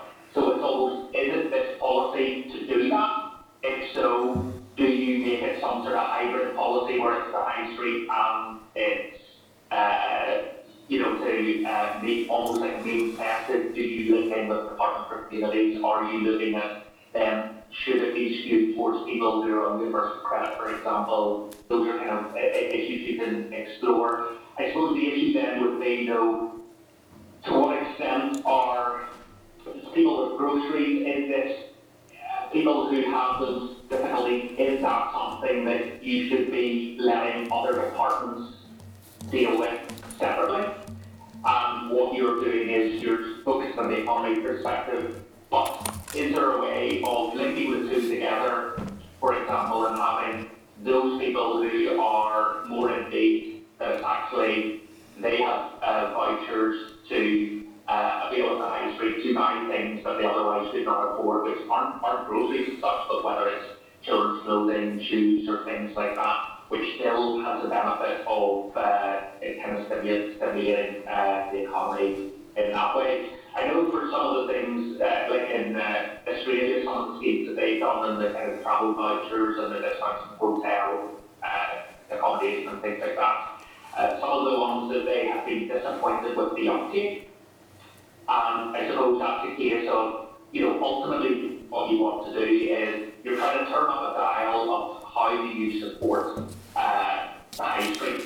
Do you go too big and too large where you give, uh, you know, a significant amount of money to uh, to all households and individuals, and it ended up you you could have got the uh, a a more efficient uh, result impact by actually giving them less. They would have been incentivized enough. So some of the some of the evidence suggests in Australia that maybe the incentives and the amount that they're getting is maybe not sufficient because some of the vouchers, hundred dollars roughly, say fifty pounds, you know, isn't enough for on the accommodation tourism side.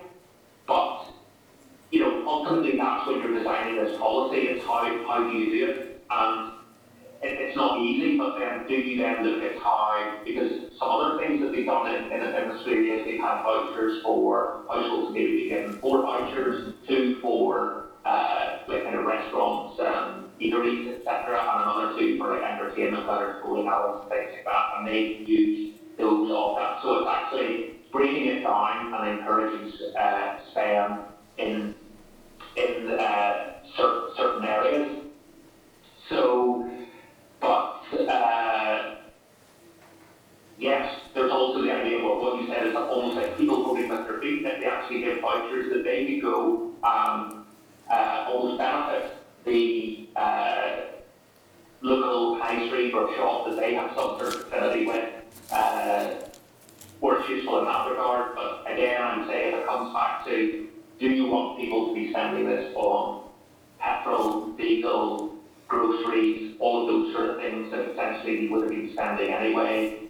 Uh, yes, if you're uh, on low incomes, that seems a benefit, but should you be looking at that elsewhere? But really what you want to do is stimulate demand elsewhere. And I think one of the key things is going to be timing this policy. So notwithstanding the kind of various health issues of virus control and when is the best time to do it, as I mentioned earlier, there's this, there is going to be pent-up demand coming in, particularly from those people, uh, whenever, whenever the high street does open up, there is going to be pent-up demand coming in. So in an ideal world, you don't want to be throwing money at those people who are coming anyway. It's, and whether, how do you time it, where it's uh, coming in maybe after that initial thing, so there isn't just, for example, in the property market at the minute where it's been a bit of a boom, but it's going to then tail off next year. Uh, do you time it in a different way, or do you break down vouchers to actually give them a first instalment, one or two installments, first instalment initially, where you can assess how it kind of went, and then another three months down the line, then go again, and that's the way. So those are just some of the, the kind of thoughts uh, on that. Okay, th- thanks for that, Richard. Um, I want to give it, I think that's an important point around the timing of it, is something we'll, we'll explore with officials too. Um, and I, I think there's some interesting ideas there about, you know, of this, in, you know, potentially things that could be done later as well in respect of other sectors, and, and there was the announcement previously, um, in the year around the tourism voucher, so again, that's something that we'll, we'll want to explore. Um, and I think, you know, it's, it is just an, an interesting debate, discussion about kind of what the policy um, intent is um, and how to best direct that. So um, I think that that has been useful and I think there is other people wanting to come in. I think Stuart is first. Stuart? Okay, thank you, Chair. Um, thank you, Richard. I suppose at this stage uh, we need to try and tease out what the actual purpose of the scheme is. What, what's trying to be achieved here? Is this about um, trying to stimulate the economy, or is it trying to give uh, funds to individual citizens um, as a means to do that? Um, some of that, some of the devil will be in the detail when we get departmental officials coming to to, to actually start to to describe the scheme to us. Um, just some of the initial thoughts on things that you, you, you've been saying. You know, um, if this is about trying to stimulate the economy, then why do we not just simply give that money to uh, retail businesses in the way in which we've been doing uh, previously in the, in the current pandemic, like uh, in rates relief? That's a fairly instant hit to people um, and it puts money, uh, it, it saves them having to pay that money out and, and retains money within their business.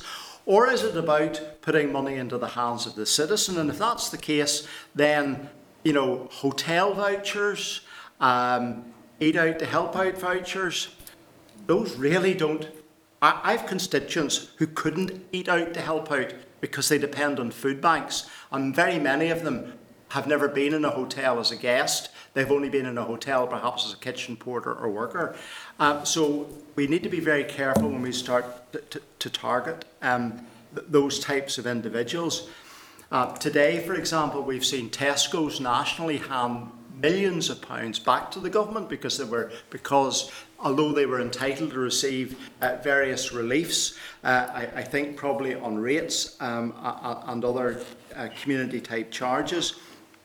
Um, so you know, are we going to put the hands, put the money in the hands of the large high street retailers? Again, it's about what is it we're trying to achieve? Are we trying to achieve uh, some sort of uh, financial stimulus uh, to, to, to our high streets and traders, or are we trying to give money to the public to, to, to get a benefit out of it? Or maybe it's both of those things that we're, we're, we're trying to do.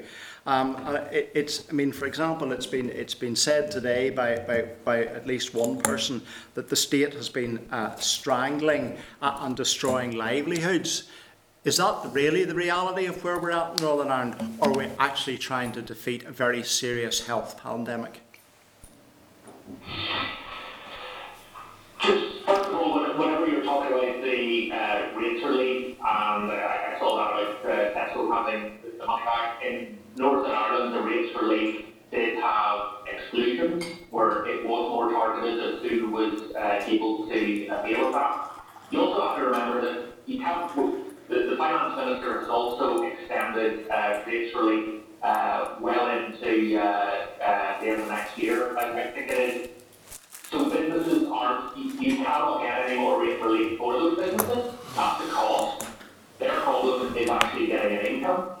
If you just give them another grant, they don't have to be open. They don't have to do anything. No economic transaction has to actually take place. Their employees don't need to be there. Uh, you know, so what this is, what you want to do with stimulating the high street is you want to stimulate, stimulate activity well with the likes of, say, say, hotel vouchers or restaurant vouchers or things like that, where it actually means that uh, the demand does come back. There's food producers and the supply chain, which is involved in supplying that restaurant or cafe. They're all uh, that all keeps moving and it doesn't grind to a halt. Whereas if you just get relief or you just get a cash grant, that doesn't necessarily guarantee or incentivize uh, anything positive from an economic activity or transaction point of view uh, actually uh, takes place. But on, on that basis, they, they, they help out, they, they eat out to help out, uh, arguably uh, was a massive contributor to the second wave of coronavirus. So, timing will be essential in relation to when this type of funding would be rolled out. The last thing we want to do is have a contribution to a third or fourth wave of a very, very serious illness. Absolutely, uh, timing, timing is key. Um, it's also interesting if you think of the Out Help Out scheme, it was there were restrictions at the time of when it could be used, so it was not at the weekend. Um, ultimately, well, you end up introducing so many caveats and so many rules, regulations, even if you very difficult to actually implement. But you know that can be targeted, or whether it's even staggered, where certain households or individuals would get their vouchers at a certain time, and other people would get it a few weeks later, and things like that. But obviously, health concerns uh, are an are an issue which uh, have to be taken into account. Thank you. Thank you, Chair. Thanks, Stuart. Um, can we bring in Gordon? Okay. Thanks, Chair, and thanks very much for your presentation. Uh, Richard, um, as I see it, I believe it, you know, it should be seen as an economic stimulus about uh, trying to stimulate the economy. And I think it's a great time. Let's be positive about the economy and about our country. The news that we got today about the vaccine now being approved and being accredited and has now been available or will be available shortly, I think is great news. And, and all of this should be, can be seen as a positive um, factor. And, and we want to see um, the economy growing, growing and starting to turn the corner uh, after all the restrictions has been, which have been necessary, and um, otherwise they wouldn't be there. They were necessary because of a health ep- epidemic that had to be addressed. Um, but I believe, you know, it's there to stimulate the economy. The issue about means testing, I think, uh, I don't believe it should be means tested. I think there's this always this uh, argument that uh, working families who are, are living on the limits and have not much spare money to to, uh, to go around, those families, I think, obviously would, would, would receive that support. In many ways, are excluded from support, and there's been considerable support for such for other families through the Department of Communities, and that's been welcome and, and well received, and, and focused on those in need. But I think it's uh, it, it's a real opportunity for everyone, everyone to get to get a voucher and to get out there and to spend and to boost the local economy.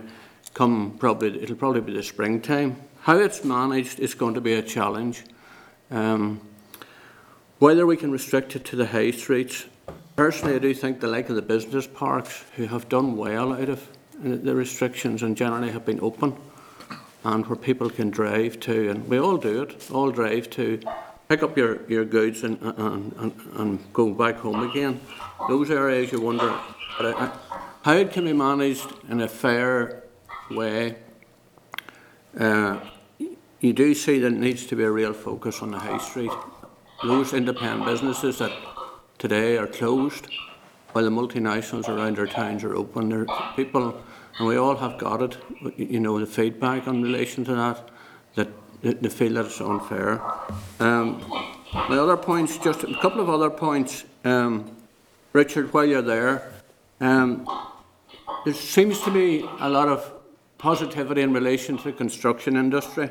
I've got a report here from the, the Belfast Telegraph business section. They're talking about Northstone. Construction giant reports 11.7 11.7 million pound profit this year, in the past year. Um, boss of Northstone, NI, parent says, parent company says all furlough support has been repaid. So, just like your thoughts on that. Uh, the other point that we get feedback from estate agents is the issue of the limit on mortgages for, for first-time buyers, where they're limited to 80%. Now, a family buying a house at 160,000 would need around 24,000 pounds deposit. That's a real challenge, especially for young people. So, is there any flexibility there in relation to uh, mortgage lenders, including the, the Ulster Bank? I'd like your thoughts on that. Thanks, Chair. Well, in, ter- in, ter- in terms of the uh, maximum to value uh, that is uh, the deposits that are required, it's like eighty-five percent is what a lot of lenders, including ourselves, are, are offering. One of the issues from the last crisis was that uh, the uh, loan to values or the maximum amount was viewed as too high, and that was what the regulator said and came back and told the banks that they would have to account for that going forward. So in many ways, I suppose it's this idea of uh, responsible lending and responsible borrowing. And what we do have uh, in Northern Ireland is a co-ownership uh, segment, which uh, the requirements for the deposit are, are, are more attractive for, for people in terms of they have to pay uh, less of a deposit uh, to get on the property matter. So there's those opportunities as well. Just in terms of the construction market as well, I would be careful in just uh, sing, uh, singling out a single firm because um, what we're seeing with the construction market is, and with the construction industry, it has been doing relatively well given the pipeline of work that's been coming in for the last few years. What I would be concerned about, about construction is the pipeline of work going forward. And so while things appear good and rosy now, it's when we go into uh, 2021 uh, and, and beyond, that work just isn't coming in to keep up to keep up the uh, orders. But why wouldn't it come in, uh, you know, if government contracts are, are being progressed, and why, why would it not come in? I appreciate COVID has had an effect, but a lot of construction work, and we, we all see it in our constituency, especially in the housing sector, has continued. Yeah, but the housing, even if you look at the housing market, there has been a rebound in house building, but uh, even this year, you still have about 1,200 fewer houses built in the first uh, uh, nine months this year relative to last year because there was a disruption, uh, disruption because of uh, COVID, etc. So that's the same when you look at property transactions as well. While estate agents are saying things are extremely buoyant, and October we had more transactions in, in month October. Uh, I have best October for 14 years. For the year as a whole, transactions are still down over a quarter. So we're only seeing that three quarters of what was passed through last year. So there is reduced reduced flow uh, kind of going through uh, as well. Clearly, a lot of the, the demand in the circuit um, from uh, GB and in terms of some of the, the building uh, capital investment that's announced for, for house building in, in GB will be one that uh, construction firms here can, can avail of an opportunity there. But my own sense, speaking with the industry as well, is that they're concerned about pipe, the pipeline going forward for the, for the next couple of years. Okay. Just on the, on the mortgage thing, Chair, just finally, uh, are you aware of the government announced scheme in, in the mainland? The Prime Minister was pushing it, where there was a, a government guaranteed scheme for first time buyers where they would possibly get 90%, 95% mortgages. Is there any indication that that will apply to Northern Ireland? I'm not sure that that's actually, I, I'm, I'm aware that that was what the Prime Minister said, but I'm not aware that that has actually then come into being yet Hell's as a breeze. specific policy. It was, it was flagged, but it's Yeah. not something that I've seen any further follow-up on, uh, as yet. Okay, thanks for that, Richard. Thank you. Thanks, Chair. Thank you, Gordon. Um, Gaia, please.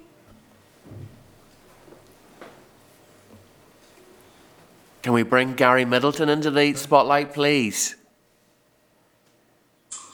Thanks, Chair, thanks, Peter. Hopefully, uh, I'm in the spotlight.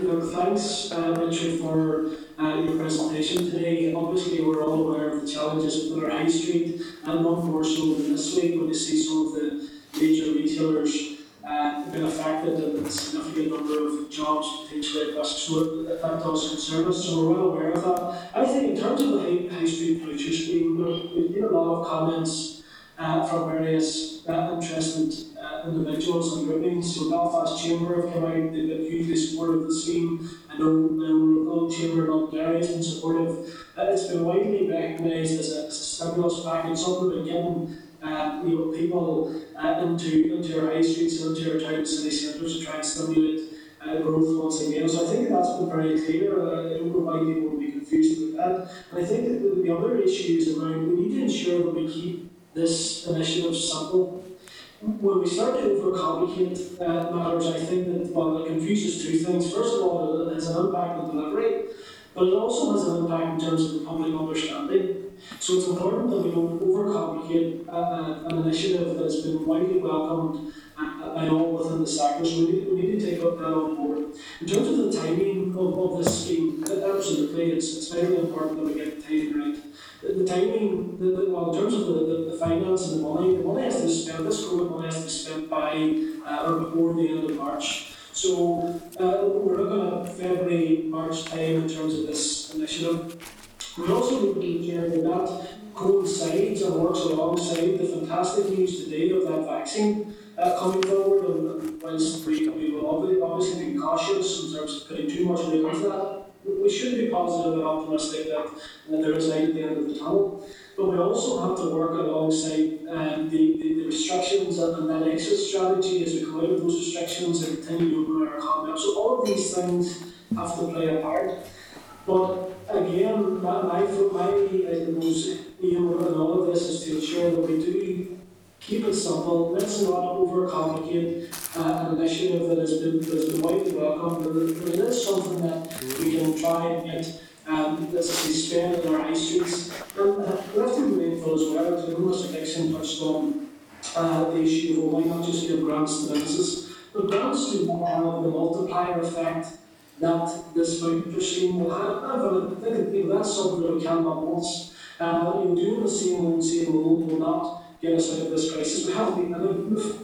Uh, we have to be forward thinking. and We have to do things uh, in a better way going forward. So that, that's really all I really want to say. I appreciate Richard. That's probably more of a statement on my part than, than a question for yourself. But I do welcome uh, your very uh, valuable expertise in this matter, and no the Department for the Economy and many officials will be listening intently in terms of what you had to say. So I really do appreciate you coming today. Not at all. Uh, one, the one thing I would just add as well is, remember, it's, also going to be for the, the retailers and the high street and how it markets, advertises and delivers on this scheme as well and how joined up that is, you know, and how do they, uh, you know, maximise the effectiveness of it, not compromising the, the obvious, uh, health sort of restrictions, but how do they maximise to get aboard, uh, get on board, to get the message out? So, because ultimately, if you are going down this route of having retail vouchers and you want to stimulate footfall and you want to leverage more spend, where people are out, they're spending more, they're uh, appealing to the hospitality uh, sector, uh, eating out, etc., and encouraging them uh, to want to do that and, and to spend more money. Richard, that's a very valuable point because it is important in all of these schemes that that work, um, I suppose, it, it, it's done jointly with those those high street retailers, ensuring that the messages are joined up, that they're uh, consistent, and that the the uh, scheme is, does effectively what we're setting out for it to do, uh, which is to ensure that we can get uh, our high street retailers operating in a much better fashion than they are at this moment in time. So thanks, Richard, for that. Uh, thanks, Gary. Um, Going just a, a, a point there um, on because I was, I was thinking of it myself as well. Money has to be spent by the end of the year, but does that mean that? And you, this may be a question more so the officials than for yourself. The the vouchers would have to be put in place before the end of the year, but the scheme may not necessarily have to be rolled out before the end of March. It could be timed after that. Would that be your understanding? Sorry, you asking me, Tara? Yeah. Uh, I'm not sure. I suppose in theory, if the if it was cars or whatever, and the cars are loaded up, uh, and that uh, has been Yeah. Uh, but you know, that's that's one that the DFE officials following me will be able to answer. hopefully be able to answer. Thanks. Um, Sinead, can we bring Sinead into the spotlight, please? Thank you, Richard, for your presentation. Um, what I would, I, what I would say is that um, rather than just keeping the voucher scheme simple, I think it has to be really properly designed. Uh, and we do know that it is the principal part of it is that it has to be a financial stimulus, but it has to be a financial stimulus for those businesses most in need. And I think it has to be, um, you know, designed in a way that, that local independent retailers can benefit from it. Um, you know, multinationals tend to be online, um, uh, online businesses, and, and, not everybody in the high street are, are suffering from COVID in the same way. So therefore, I think the stimulus packet package has to be designed uh, properly, and that's not simple, and it's not simple to do. And I think to run out uh, with a voucher scheme that's not properly thought out about who needs to benefit from it would be would be a big mistake, and I think it would be something that would come back and bite uh, the Department for Economy. So I would say, you know, take your time, make sure you design a package that does what you want it to do, and that is uh, stimulate uh, the, the local economy. Um, I would also, uh, you know, I, I, I wonder what risks there might be um, in, in, in the design concept of a, of a voucher scheme uh, such as this as well, because there, there, there could be risks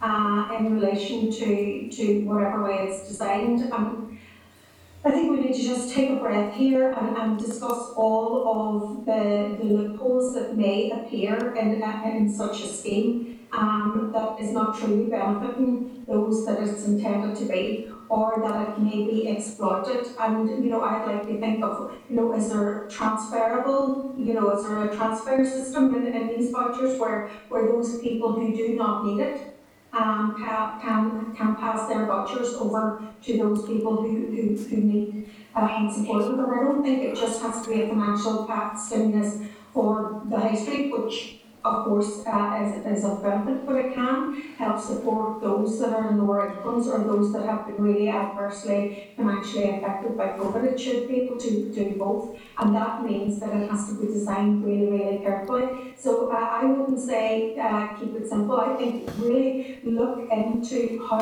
this um, is going to benefit uh, our local communities. Uh, and you know, big internet big multinationals do not need to benefit from this uh, from this type of stimulus. They are already benefiting uh, from the very nature of the structures of their bodies and organisations and the fact that a lot of them are online. And I think that this has to be about our small, indigenous, local independents in all of our high streets. That's who needs to benefit from, from this package. So it needs to be carefully thought out and carefully designed.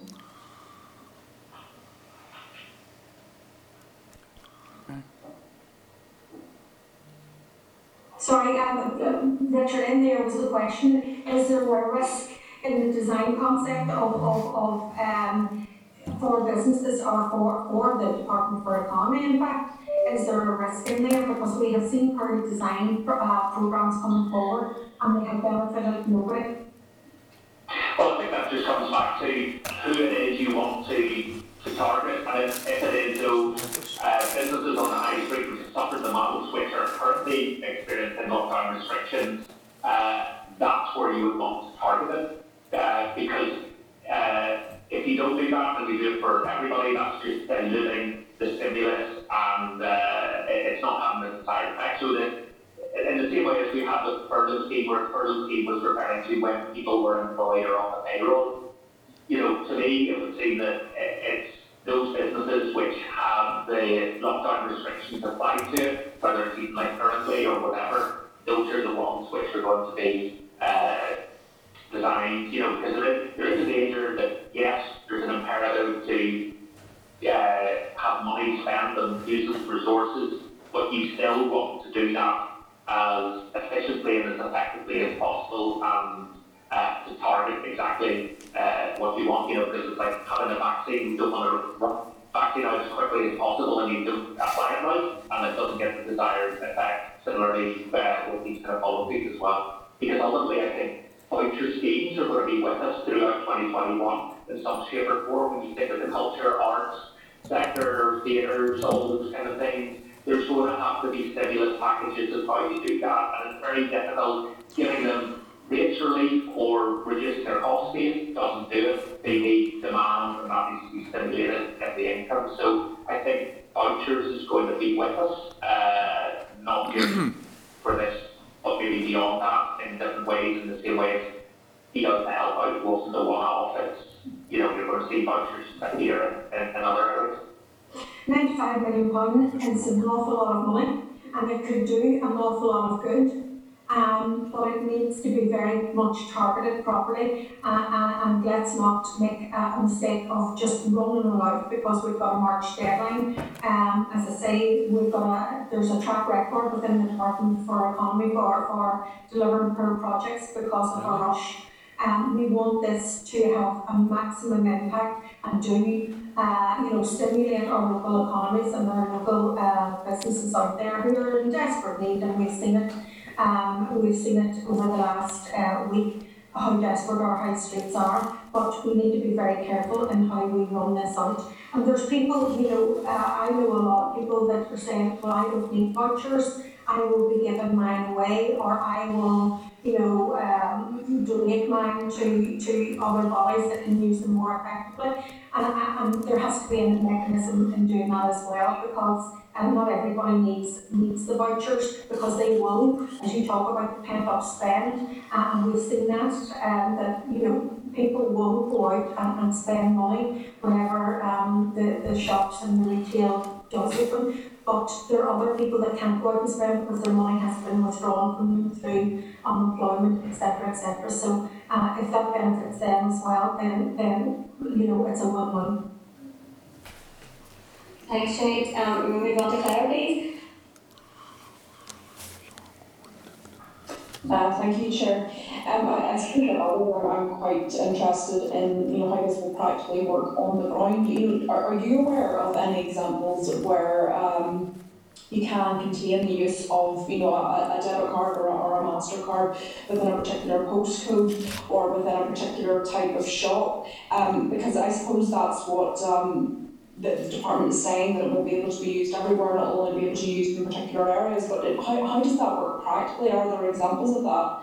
I suppose the other comment I would make as well is in relation to it being a voucher rather than a, help out uh, to, uh, to, or eat out the help out thing, because that, that's a contained, um, a voucher would be a contained type of scheme. So it's a very specific amount of money given to a very specific number of people. Whereas my understanding of the, the eat out the help out scheme is that it was it was up to the, the various restaurants and cafes to submit um, the, the 50% on what they were sus- uh, uh, where, where they, they were claiming back the, the, the money that they were saving, if you like, by, by offering it at 50% or whatever else.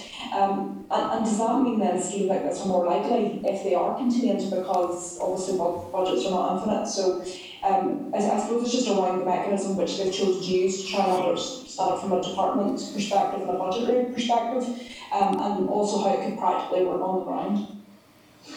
Uh, very good questions. I'm afraid I'm probably just not, not the person to deliver the answer, but yes, that, those are the issues of how easy is it to gain spend. I know like some of the examples I was talking about in Australia, whereas my understanding was they were kind of like physical, physical vouchers that you would have and hand over, as opposed to a card which you could go up and then get that sort of credited. But clearly, you know, in terms of speaking with the, uh, the high street retailers who use these kind of cards, how they can be, you know, how this can be done. I suppose that's what we have to have to be looking at, seeing with maybe whether it's the kind of electricity companies and they have all their top cards and things like that, or the mobile phone industry. It's kind of think- thinking of, of, of things like that. Um, yes, how how do you contain it? Because it is this, if you don't contain it, then effectively it's then the value of the stimulus is being spread and just diluted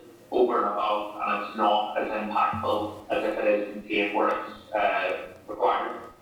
Yeah, and I suppose even just thinking out loud, loud there are other schemes. Um, it, it's almost like even as a gift for you voucher. I can't uh, recall where you can spend um, one voucher in a number of different types of shops.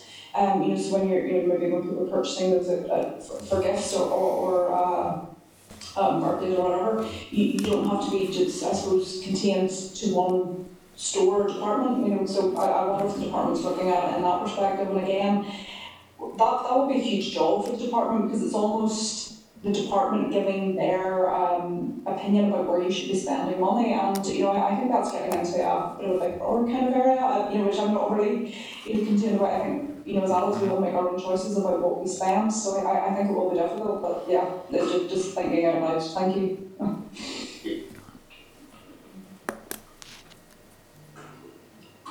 Um, Richard, thank you very much for that. Yo-ho, yo-ho, really- Chair, yo, yo, yo. hang on, no, no, Chair, Chair, we still have two members, John and Christopher. Hmm. Oh, sorry, sorry. You're not getting any Um, vouchers. John, go ahead. Okay, no, no no problem, Chair. Uh, I'm just thinking in terms of, I'm no big fan of multinationals either, uh, but the idea that, that people won't be able to spend their money in them, if we look at yesterday, several hundred jobs gone from Debenhams and Arcadia, which are all part of a multinational uh, corporation, but the people who work in them are local people, uh, and their jobs are gone. So I'm not sure exactly what the high street is anymore in 2020. Would you take a point? Just Very quick point. A hundred quid goes further on Tesco than it will in the high street, especially if you're someone that's just been made unemployed. But yeah, and the, it also has to be said that you're more likely, and I, I have to emphasise, I'm not a big fan of multinationals, but you're more likely to be a member of a trade union, and you're more likely to be paid above the minimum wage. So all those things have to be taken into account in terms of how we stimulate our economy. Uh, so what, I'm not sure in terms of what local exactly means, but the point I want to make is this: I want to see a scheme that sustains and creates well-paid jobs. Uh, and if it's only restricted to the high street, I'm not sure that will do it. So, is there a way in terms of a scheme which allows people to spend, spend this in the economy? Uh, for instance, I, I look at um, there was a question earlier on around the construction industry. Now, two hundred pound or hundred pound not to go too far in the construction industry, but when you look at small construction firms, small maintenance firms, and you look at the amount of DIY that's going on in people's homes, and has gone on in people's homes over the summer. Um, if they were to benefit from the voucher scheme, I can see jobs being sustained and created through that. And my last question, Richard, is: Is ninety-five million pound is it significant enough to create changes in prices? Could it have the impact of driving up prices rather than reducing prices, or is it simply not significant enough to do that? I don't, I don't think it would drive prices up, and then that also comes back to the, how do you engage re- retailers whenever you're going to, uh, if you're going to announce a scheme and roll it out, what is their buy-in, what are, how are they going to market it, and, uh, but I can't see how it would be seen to be, uh, in- inflationary, but it's whether do you, do you use it and coincide with, do they have sales or things like that? Because, uh, to try and stimulate activity, because as much as what they do and what are they going to do to, to market it, uh, is kind of important.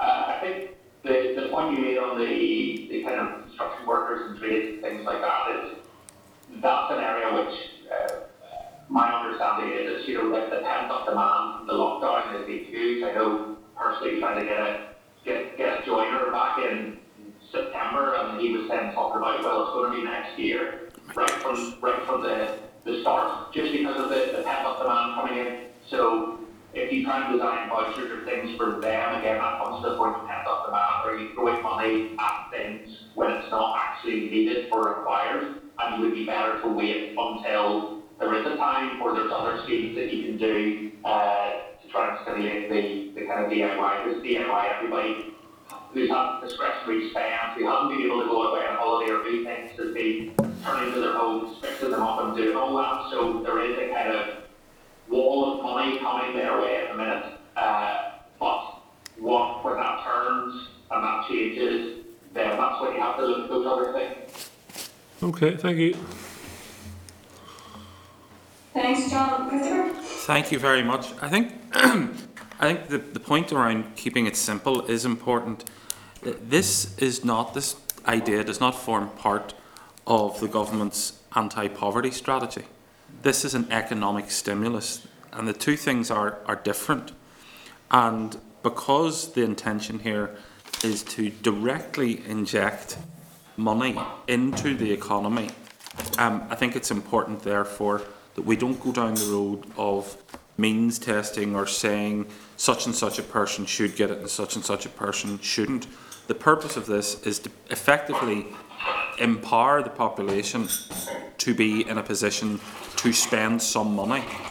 Um, my understanding as well is that the retail groups have made it clear that they don't want anyone to be excluded from the scheme, and I absolutely take John's point regarding the impact that the, the, the Tesco's and the Sainsbury's and the what have yous have had.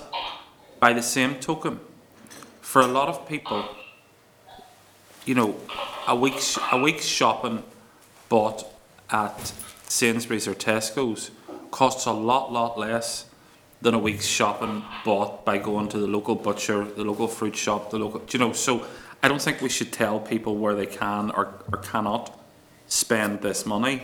Um, once, once it's, once it's out the door, it's out the door and it belongs to them and they can do what they wish um, with it, provided it's making our goal of money going into the economy happen. So I think I think that's important. And then the just two more points.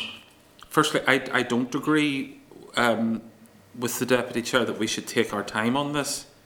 This money needs to be spent by the end of March, and therefore I, want to be hearing from the department ASAP how they intend to deliver um, this scheme because, as I said, there has previously been criticism of government departments not getting money out the door and not getting uh, money spent. So I think it's important that we get it out uh, as quickly as possible and get that money circulating in the economy.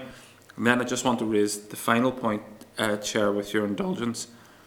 I think trans- transferable vouchers is a bad idea for the same reason that I raised last week that I, th- I believe that these vouchers should be issued to individuals and not to households because we know that during lockdown instances of domestic violence, coercive control um, and all of those issues have been exacerbated by lockdown. So if we had a situation or a mechanism whereby vouchers are transferable, I would worry that vulnerable people would be put uh, under pressure to be transferring um, their vouchers to those who are tormenting them and uh, and causing harm to them in their own homes.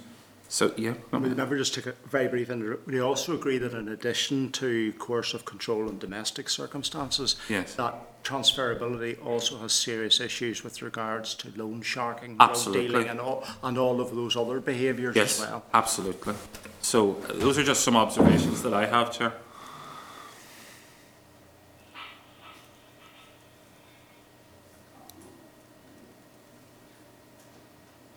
Something's happened. Chair, can you still hear us? Yeah, I can still. Yes, I'm. I'm done. I'm done.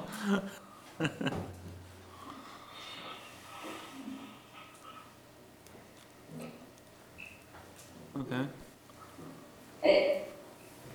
Chair, You still there? Chair, if you want to go ahead, yeah. I suppose, you- I suppose coming back, it, it, it comes back to then, what are your policies designed to do? And if it's, it's then, you know, if it's for everybody and all sort of retailers, it's not a high street voucher scheme. You know, it's kind of changed, it, it's something, it's something different. The other thing is, how is that viewed as being consistent with other policies that you had on rates relief, where you view one cohort as being uh, able to avail of relief So there, there's, you know, maybe sort of consistency issues there. And I think the key point about the, the key rationale for targeting those most in need at the minute in terms of businesses is they're the ones that haven't been allowed to be open, whereas lots of businesses, independent traders have been losing business to some of the other multiple retailers simply because of government regulations are saying you cannot open your shop now. So they're diverted elsewhere. So in many ways, a lot of this would be a means to kind of rebalance that, to actually give them an opportunity for people to be uh, uh, putting money their way.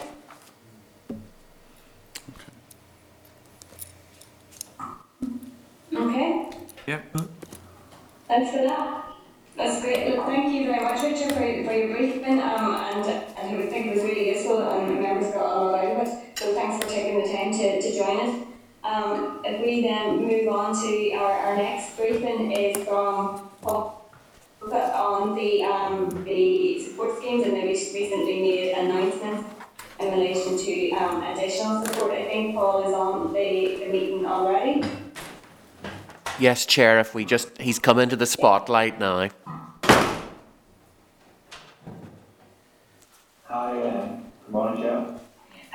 Paul, thank you for taking the time to join us. Um, and sure, if I just hand over to yourself for maybe an initial briefing and then we'll open up to questions.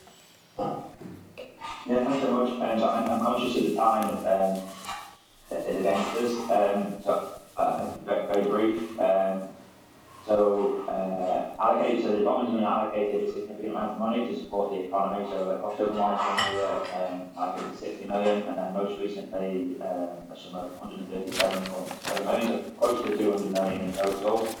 Um, has been allocated to to support businesses and support the economy. That's um, uh, materialised in a total of eight schemes that now either in play or under development. So I'll, I'll quickly run through them, and given the conversation with the average description and the useful, particularly the main review, the focus on the high street scheme. We've got the COVID restrictions business support scheme, part A and B, that's live. Um, and schemes which are in development and hoping to launch incredibly soon are the scheme for immediate self-employed, uh, scheme for limited company directors, uh, uh, pubs or licensed premises, um, B&Bs, uh, another round of the digital selling uh, capacity grant. Um, uh, the Minister recommended manufacturing regularly, albeit that's obviously by us. And then finally, the eighth one is um, the High Street Stimulus Scheme. So I was going to spend just a couple of minutes on that, mainly just really to um, explain where we are, uh, up a couple of questions, and then uh, we can um, uh, questions from yourself, the Chair. So, um, hopefully not to repeat too much of what was said, which is incredibly useful, by the way, uh, um, both Richard's evidence and the conversation debate um, uh, after that. So, I think from our perspective, this is a really innovative intervention. I think while uh, Jersey has definitely um, sort of led the way in something like this on the scale of um, you know, the number of consumers that we have in around is, is, is, is genuinely new and, uh, and innovative. When the ministers met with the business reps, we've got really positive responses uh, on this. So we are looking to inject some 95 million into the local economy. You know, in simple terms, this is about giving the high street a shot in the arm, building confidence and kickstarting the economic recovery when the time's right. Focus is on bricks and mortar, um, so that's those that have been heavily impacted by restrictions, so excluding uh, online retailers. We are, we are moving incredibly quickly um, in order to deliver this. Um, uh, certain set of decisions have to be made now, then um, do have more time to consider um, other areas, particularly in relation to targeting. So key decisions that we need to make now are uh, uh, securing a uh, provider in order to deliver the scheme. Uh, the reason why that's imperative is because of the lead-in time to procure cards, so that's uh, the most important issue we're facing at the minute. Um, other decisions that are ahead of us, you know, uh, need to be carefully considered. Um, faculty, so that the so the purpose. So the, the reason why we're doing this is to stimulate activity. I think there was a discussion whether about big grants to businesses uh, or whether you use like a, prepaid card to stimulate activity. The benefit of the card is that it delivers a multiplier effect. I think Jonathan mentioned that you, you would get that same uh, effect from uh, a grant.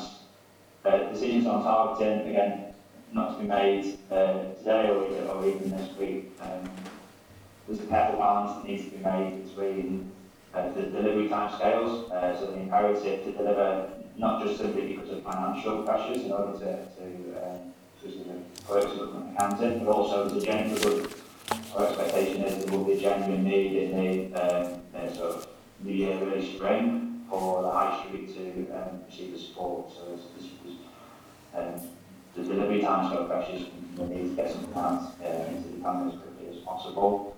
Um, and, and, and also I think we have to be careful about drawing hard lines between um, sort of the purpose of the scheme. Um, absolutely the focus needs to be on stimulating demand in the high street. Uh, and I noticed from some of the conversations about whether it's uh, highly targeted and therefore delivers, you know, a quite purist um, scheme from an economist perspective. Um, there's a policy decision at the heart of that, and ministers will need to be comfortable that it, if you went that highly targeted um, route, um, you need to be comfortable that people that perhaps um, you know, uh, spending using using a card to uh, help buy their groceries would be able to do that. And I, think that's, that's that's a difficult question when we ministers. Um, you know, uh, I think earlier conversations were um, mentioned that the um, retail stakeholders, uh, uh, Milan Retail Consortium and uh, Retail NI, uh, have advised against um, targeting in that way for, for, for those reasons. I think um, finance was mentioned as a particular issue, so we're aware of that as a, as a concern and we're um, engaging with colleague in Finance. Um, there was questions about um, the deliverability of the scheme and how you um, how you might restrict. So, uh, and this is the benefit of using cards as opposed to is that uh, individual retailers have what's called general merchant ID, and that gives the provider the ability to turn off or turn on certain IDs depending on how they're categorised uh, on their on their system. Um, and then I, I think uh, Dow mentioned about whether tradespeople could use. I think again coming back to the focus is really on bricks and mortar uh, rather than tradespersons in the, in the economy. If you if you wanted to stimulate that type of demand, you'd look for um, specific scheme in that area. So uh, an example would be how you sort of link up um, type of demand with the policy objectives, uh, for example, in uh, energy efficiency. So that, that's a, a, a very sort of quick run through, make us unconscious in time, don't keep other's key decisions we need to make now are um, uh, appointing a supplier in order so we can meet the, the lead times. Other decisions uh, to be made, uh, for the ministers engaged with the business community to get a feel for um, where we need to go on that. Uh, and happy to take questions and answer them to the extent that we can in terms of where we are in the policy cycle. Uh, uh, and also interested to take on board your considerations and concerns so we can build an awareness of the. Um, Paul, thanks very much for that. Um, it's, it's good to kind of get an outline of where, where you are and, and what the decisions are that need to be made around the, the voucher scheme. Um, if I can maybe just touch firstly on the some of the other schemes, um, just to get a, a bit of a, um, an idea of where we are in terms of the development. I think the Minister said yesterday in the Chamber that the newly self-employed um, go back to the executive under, I, I think she said urgent procedure. So is that one likely to be coming on, on board um, quickly? And is the company director one um, in development alongside that? Um, yeah, so um, our expectations are probably subject to executive approval we new self-employed up and running as quickly as possible because know we're conscious that this population has been excluded from the HMRC self-employed income support scheme. Um, so subject to executive approval, we'd like to get that um, to stay up and running as quickly as possible. Um, on that, it's because of that, that reason that we decoupled the two schemes from the new self-employed company directors. We didn't want to make uh, decisions uh, and policy um, analysis that's still required in the company director scheme delay for self-employed. Um, because of the nature of the population, we need to understand a bit more about who's eligible, uh, who's in scope, and, and given the funding envelope, uh, how we, um, which is 20 million, um, how we divide that funding envelope reasonably across the population uh, and, and, and, um, quickly. Um, so that's that's uh, it, it's not to say that that's on a long vendor. We're, working to play uh, uh, engage with stakeholders. I know in particular the Institute of Directors have been really helpful in, uh, in helping us understand a bit more about the population and who, um, where, the, the need support lies. No, that's, that's useful to know. Um, and in relation to the new self-employed, is it, is it likely that it will be side of Christmas um, that those people could expect to get support? I think that would be um, really welcome if that was the case. Yeah, absolutely. No, that's great. Look, thank you for that. And then just in relation to the voucher scheme, yeah, there was an interesting conversation there that took place with Richard. Um, and I, I think, you know, even listening to, to that conversation, it, it does kind of um, lay out the, the, the, I suppose, some of the challenges in terms of trying to, and what we're trying to achieve with it. Um, and uh, as, you know, I, I certainly, um, feel that it does have to be an economic stimulus, but obviously there are people who are, are financially struggling and, and so we shouldn't limit it um, particularly in terms of what it can deliver for those as well. Um, so I just, I, I think that it, is important that we, we maybe just think through some of that and I, I'm glad that, that that is, you know, the decisions of those are, aren't ones that have to be taken just today. Um, in relation to that question that, that I, I put to Richard that wasn't really, I suppose, for Richard, but in relation to when the money needs spent, so if the pictures are in place by the end of the year, is that sufficient in terms of, of the, the funding envelope having been utilised and the actual spending of the vouchers could then take place post the end of the financial year. Yeah, well, that's the, the detail that we need to check with colleagues in finance about whether, um, in effect, is, is us transferring the money to the supplier for them to load onto the cards in this financial year, is that sufficient? Um, and, and to be really honest, I don't know enough about the, um, it's a government accountant to a definitive answer on that. But it's a, it's a known issue um, that we've got, that we're working to provide an answer to possible. Okay, well, look, thanks for that from me, Paul. I'm going to hand over to John Diver. Paul? Paul, uh, thank you, Chair, and thank you, Paul. Um, th- as the Chair said, the, the previous conversation was very interesting, and it's not often uh, a funding announcement is made on the basis of a laudable idea. You know, all the details aren't in place, and there's 95 million pounds to spend. But the, the idea behind the scheme, I think, is excellent, and, and putting that amount of money into the economy and stimulating uh, the economy good thing. And I think also you hinted at as well, it also raises morale uh, among consumers uh, and, people who will be getting a few pound, and that in turn, where people have the extra money to be able to spend as well. But can you, just in terms of how much is set aside for the administration of the scheme, you had mentioned that you are you're currently looking for a, a partner to uh, whatever term, whatever we come up with, or whatever you come up with in terms of it's a cured, whatever it may be. What sort of money is set aside for administration?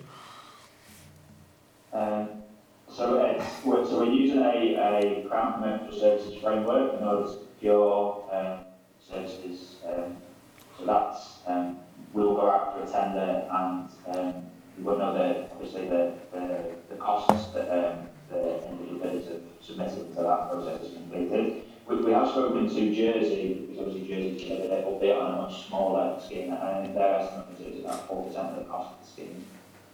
So uh, about four percent. Okay. Um, we, what we don't know at this stage is because um, I think there's 120,000 in Jersey, given our scale, um, what impact that scale will have on reducing that number, uh, and we won't know that until the bid. Okay. Um, and is that are, are you going out? To, so is the, the bids out to, to to the banking sector in the sense of who, who can manage this? So it's a, so it's a framework, uh, so the, the benefit of using the Crown Commercial Services framework is that there is a, um, a defined um, list of companies that are already on the framework and enables us to call off that framework quickly in order to meet the, um, the delivery timescale. So rather than it being a, an open tender in a traditional sense, it's, it's more defined, enables us to move along a lot quicker, but still within um, obviously the, the strict government procurement guidelines and, and rules that have to. Okay. Um, and, and can you clarify? Does the money have to be spent by March, or if the money is committed by March, is that satisfy uh, the budgetary requirements? Again, uh, it's, it's a known issue that we've got that we're looking to, to clarify, and as soon as we've got an answer, we'll be happy to write to you just to confirm. confirm that. Okay. Thank you. That's me, Chair. Thanks, John. Um, can we bring Sinead into the spotlight, please? Hi, thank you very much, Paul, and um, congratulations in, in moving departments or moving your job now into recovery uh, for COVID. Um, I, I suppose I, I'm glad that you listened into the previous conversation um, earlier because it was interesting and, and I'm still not entirely clear um, just what the, the, the purpose of the scheme is. Because on one hand, we're saying it's to stimulate the high street, that's the main principle, um, uh, and uh, that's very welcome. But on the other hand, uh, you know, with some members saying, well, you know, we need to, we, we need to be able to spend it everywhere, like the multinationals. We have to remember that the multinationals have been, you know, I'm talking supermarkets, have been working throughout this entire COVID pandemic and have been doing very, very well. So therefore, if we're going to stimulate the high street, then we need to stimulate those businesses that weren't doing well, that had to close down and didn't, uh, you know, that have been really heavily impacted, small family-owned businesses. So therefore, we need to target them. It's just not, we can't just create a scheme that one size fits all because it doesn't. And it's not going to stimulate and it's not going to save the high street if everybody that gets a voucher goes to Tesco's. Or goes to Asda or goes to Sainsbury's, that's not going to save the high street. And whilst I, I understand what John said about, you know, uh, the recent job losses in Arcadia and, um, and, and let's be honest, they, these job losses didn't come about because of COVID. These are long-standing issues in those companies um, and, and, and their business model. So they're, these are not uh, COVID uh, job losses. These are, uh, you know, a, a transition and a different retail model. So if we want to save our independence, we want to save the actual, you know, um, essence of what we have in the high street, then we really need to target those vouchers to be spent in areas um, that are, is going to get the greatest uh, movement. And, and that's where I really want, you know, uh, it was indicated earlier on that you're seeking to have a conversation around all of this today, and I think that that's what I really want uh, you to hear from, from, from my perspective. This, this money needs to stimulate the businesses that have been, had the greatest impact, and with the greatest respect, that is not Tesco and other multinationals of that type. They have, they've actually done very well out of COVID, uh, to be perfectly honest. Um, uh, and I know that it's local people that are, are, are working in them and they will continue to work in them because they're not at risk. Those shops are not at risk. Um, but our local high streets, and, I, and, and I suppose high street is a very generic term as well, and I, I, I don't want to get in. I'm talking just about local, local shops, wherever they are. Should they be in a village in Claudy or should they be in, uh, in, in Derry City Centre? I'm talking about shops that have had a really adverse impact as a result of COVID.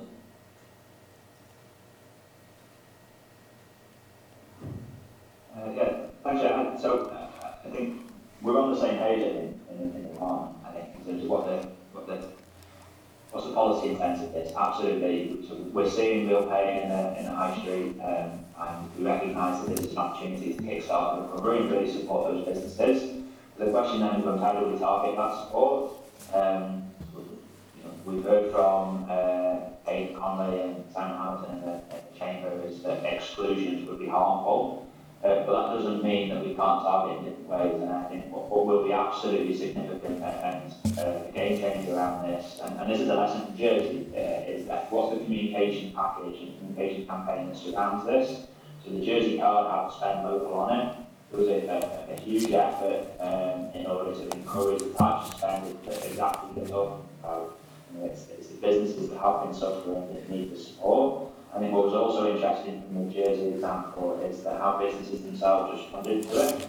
So uh, you know, independent retailers were offering additional discounts if you use the voucher or use the card in their stores, and then that then further, so I guess, incentivize and tunnels people uh, uh, into using the, the card in the area that we want to get to. And just, just coming back to policy decision that, you know, if we have to be clear, if we go down the, um, the hard line view and we draw a clear line between what the card can cannot be used, there's consequences of that, and those consequences obviously will uh, impact upon the, the big retailers that, you know, absolutely have done well, but it will also impact on the people that perhaps would have used that card um, buy their groceries. And, and, and on balance, if there's a small number of people that you know, do use a card in uh, number of the retailers, the vast majority go on to spend it in the high street, then I think overall the policy would have been success. And, and then just one quick other question, wet pubs, ten point six million additionality, uh, money for, for wet pubs. Can you give me any more insight into what that actually is for? Um, so it's, uh, uh, the main point behind it is that this is a group of people, businesses in our economy that have had uh, a really difficult time um, since March, um, and it's recognition um, of, of the, the that hardship and you know, an ongoing hardship. So we're um, the Minister asked us to look into options to um, develop a scheme to support those businesses. Um, now, there's quite a broad population that, um, we're looking at, um, and uh, we need to provide the Minister with uh, options of um, how broad do we want to go, and therefore the implications of that and individual spend uh, within that funding envelope, or whether it's more targeted. So in the process of providing advice to the Minister, we then present um, advice to the uh, executive on how that could be delivered. Okay, thank you very much. Thanks, Sinead. Um, Gary, please.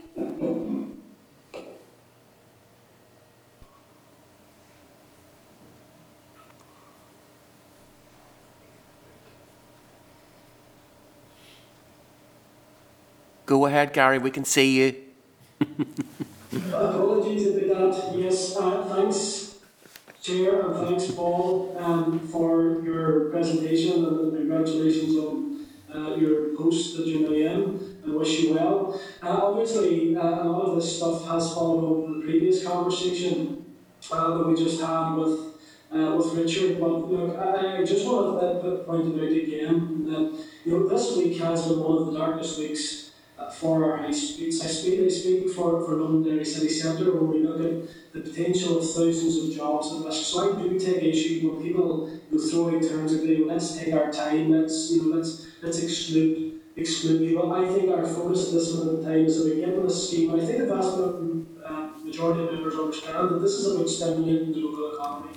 Um, we, need to listen to those business leaders, which the Department clearly has been doing because the engagement and the letters which we have received from all of those stakeholders, they're, unanimous in what they say. They want this scheme uh, to be rolled out, they want it to, to stimulate the local economy. And, and uh, you know, if that means that certain, you've, you've said this, Paul, if it means a small number of people want to use a voucher to get their groceries, but I don't think we need to get into a situation where those people uh, should be excluded or penalised for doing so. As constituency MLAs, we deal, deal on a day and daily basis with people coming through uh, for food banks.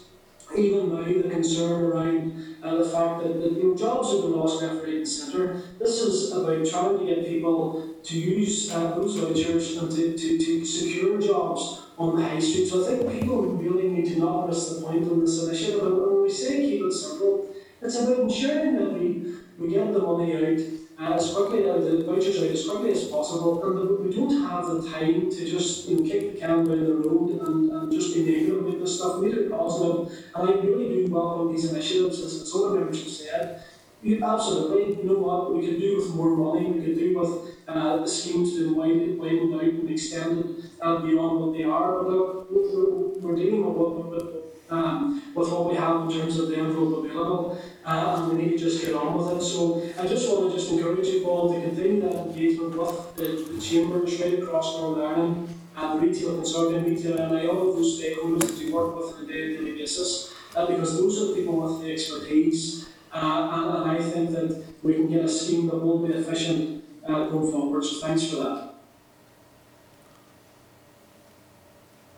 Yeah, thanks very much, Gary. Um, and, and, and yeah, absolutely. So it's kind of a message where we are. Thanks, Gary. Thanks, Paul. Um, Gordon? Thanks, Chair. Paul, thanks for your efforts and wish you well in the post. A um, couple of other schemes. I think we've covered the, the vouchers fairly well. I understand you listened into the, the previous feedback. The B&B scheme and the hotel sector are ones that are very much on my mind. Uh, num, we have a number of large hotels that have been lying empty now for months. They're hoping to have a good Christmas. It's very uncertain. They've had little or no support outside of rates and furlough. The, the ones that are over what 51k rateable value, and are still waiting on, on the scheme to be developed. So, what's the progress on that, Paul, in relation to the hotels and B&B scheme, the 4.1 million for B&Bs? Um, yes, okay. so the B&Bs first, so that's, um, so this is the population that because they're domestic rates, Yeah. they're outside of the, the local restrictions, uh, support scheme, the VOF scheme. So uh, the department's working with um, uh, Tourism Ireland, TNI, because um, uh, these B&Bs are registered uh, with TNI, so that gives us a, you know, unusually in these schemes where you have a data set to work from. So, um, uh, and again, in terms of the pubs, um, uh, TNI and, and the department, uh, and officials in the department are working to sort of uh, the scheme, uh, get it to the minister as quickly as possible, and then uh, do take approval. Uh, moving to large hotels, um, again, the policy intent is that particularly this is the over one maybe rating is that while the LRSS is providing government support, the fixed costs that these businesses are incurring are significant, and then that's the policy rationale for um, uh, a, a top-up payment, if you like. Again, in the same boat, uh, just with the volume, uh, eight schemes is, is, a, is a huge amount of work. Just in the process of taking that to the minister and getting executive approval on the uh, on the amounts that fit within that particular funding envelope. But the the urgency on all schemes is lost on us. Have you any idea when the hotel one will be live? Um, no, I'm afraid I can't. Um, uh, it's, still very, as soon as possible, I think is the, um, is the best I can do. And I, and I appreciate, um, your history got to the section, I appreciate that's not what we want to hear. Um, unfortunately, I can't give a fixed date. okay. The other point was mentioned earlier, just on the, the card system. Uh, it's- a lot of money. Uh, so how are we ensuring value for money in, in the management of it? The tender process, will it be a normal tender process or will it be a short-circuited process? And how do we manage the risks in, in ensuring value for money and, and quality in what is being delivered? Yeah, absolutely. So uh, while it's compressed, it's absolutely uh, in line with sort of government procurement guidelines and that's the benefit of using Crown Commercial Services. So we'll rely heavily on the established structures. So we'll um, you know, be compressed above board. Uh, in, in terms of uh, value for money for the scheme, I think we're, I think Johnny Dow mentioned earlier that the, the timing of this is unusual. and it's, that's uh, put mildly. Uh, it's, it's ordinarily have worked up a, a well developed business case, um, understood all the value for money consideration, provided to the minister and then progressed. Because of the timescales, we're going to have to sort of uh, uh, compartmentalise that a little bit and take just decisions as, as and when we need to do it. We're partly fortunate in that um, most of the decisions that affect value money made this week, today, so particularly on um, the, the, the targeting of the scheme. Um, we take that in slightly slower, slower time, uh, and we can ensure that we, we do have the analysis to demonstrate the scheme has value for money. Uh, I think related to that, there's um, uh, the risk of fraud and error uh, is included within the scheme. So then, uh, again, this is a, a benefit of a, a card is that we can um, uh, access databases, databases give names, addresses, and date of birth, and we can use that information to ensure that cards the right. Okay, thanks, Paul. Thanks, Chair. Thanks, Gordon. Um, I'm going to bring in Stewart, please. Thank you, Chair. Thank you very much. Um, thank you, Paul, for, for, for joining us today. Um, can I just first of all uh, ask you a couple of questions around the, the, the whole area of company directors and the newly self-employed? Um, obviously, time is of the essence because these are people who have now clearly waited the longest. Can you identify any other groups of people who have been excluded? And then the next question is really two bits to this.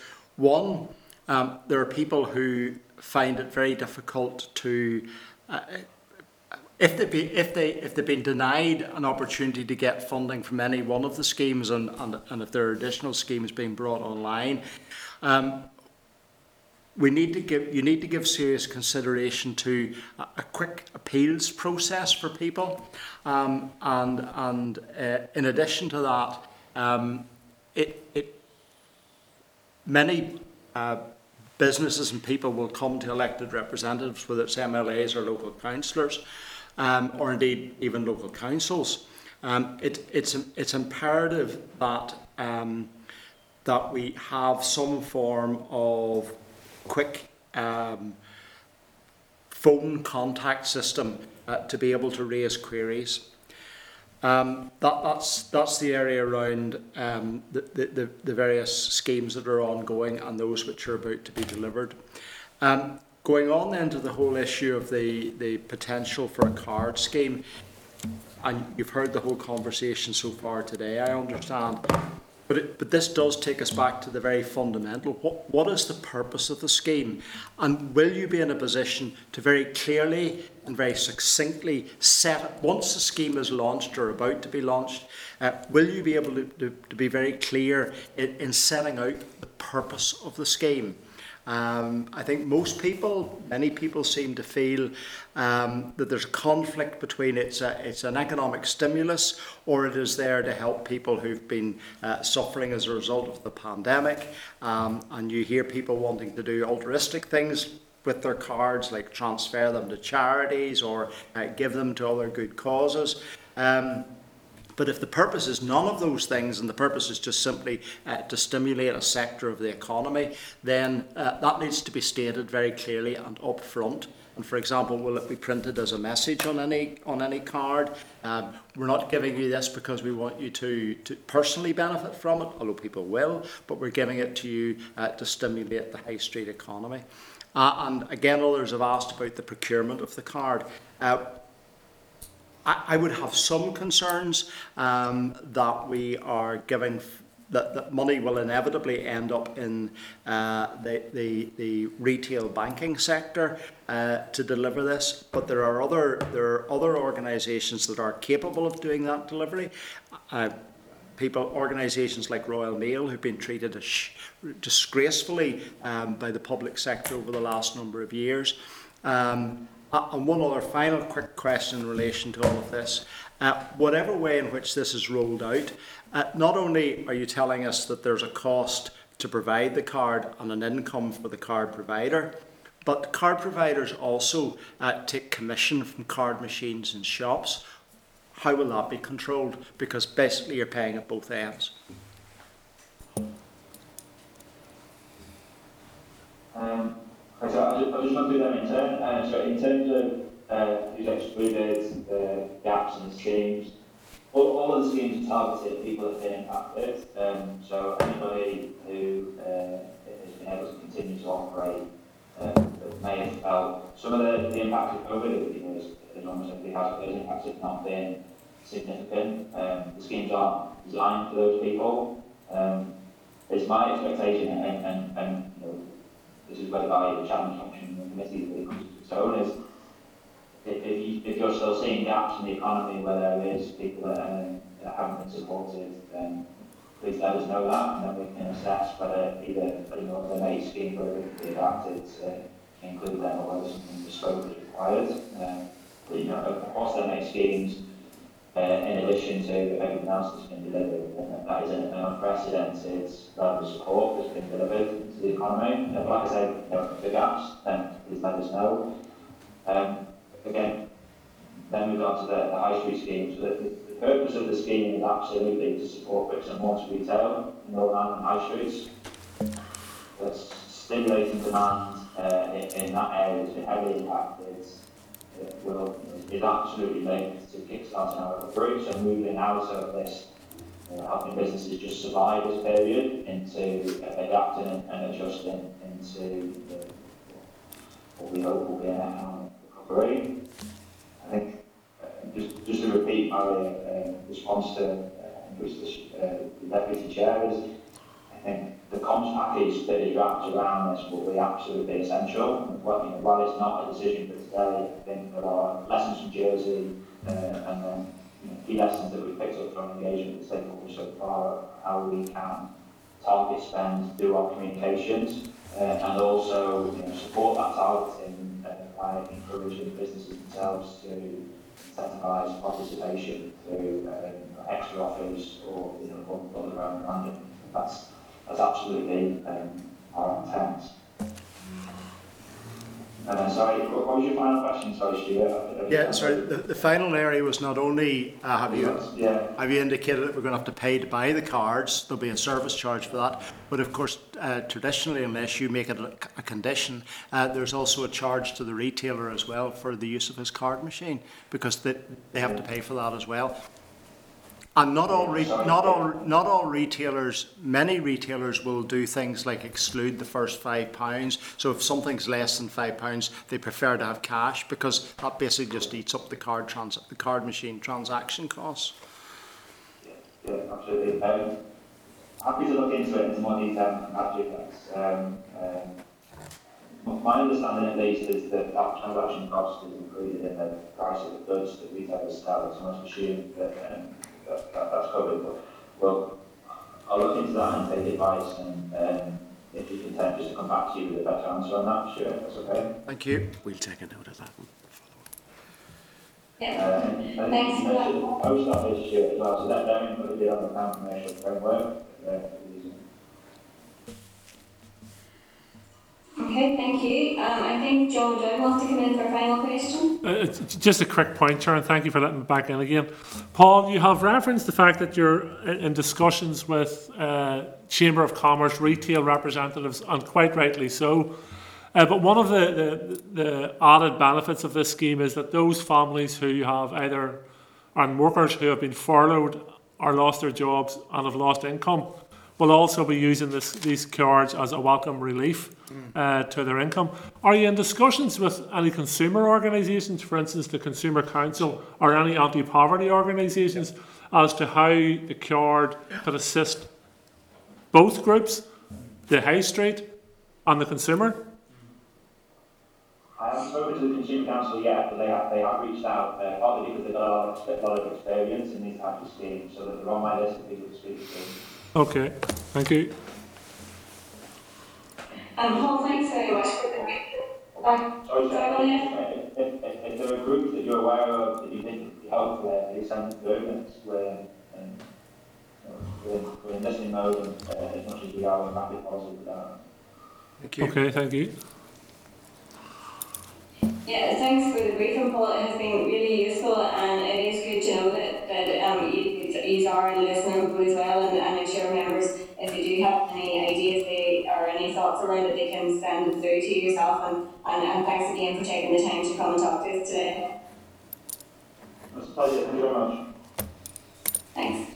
Um, members, we are a little bit pushed for time because you guys have to be out of that room by one o'clock. So um, we are going to do the two SRs in your pack and then agree if uh, members are content to deal with the rest of the items in the pack by correspondence. Great. So if members can move into item number nine, which is the SR 2020-279, the Gas Internal Markets Regulations Northern Ireland 2020. Um, there is a clerk's memo at page 259 of your pack, and the SR 2020-2009 is at page 360 of your pack. Mm-hmm. This statutory rule will amend some existing energy legislation in order to transpose the requirements of the EU Gas Directive 2009-73 EC, the 2009 Gas Directive, as amended by the EU Directive 2019-619, the 2019 Gas Directive Amendment.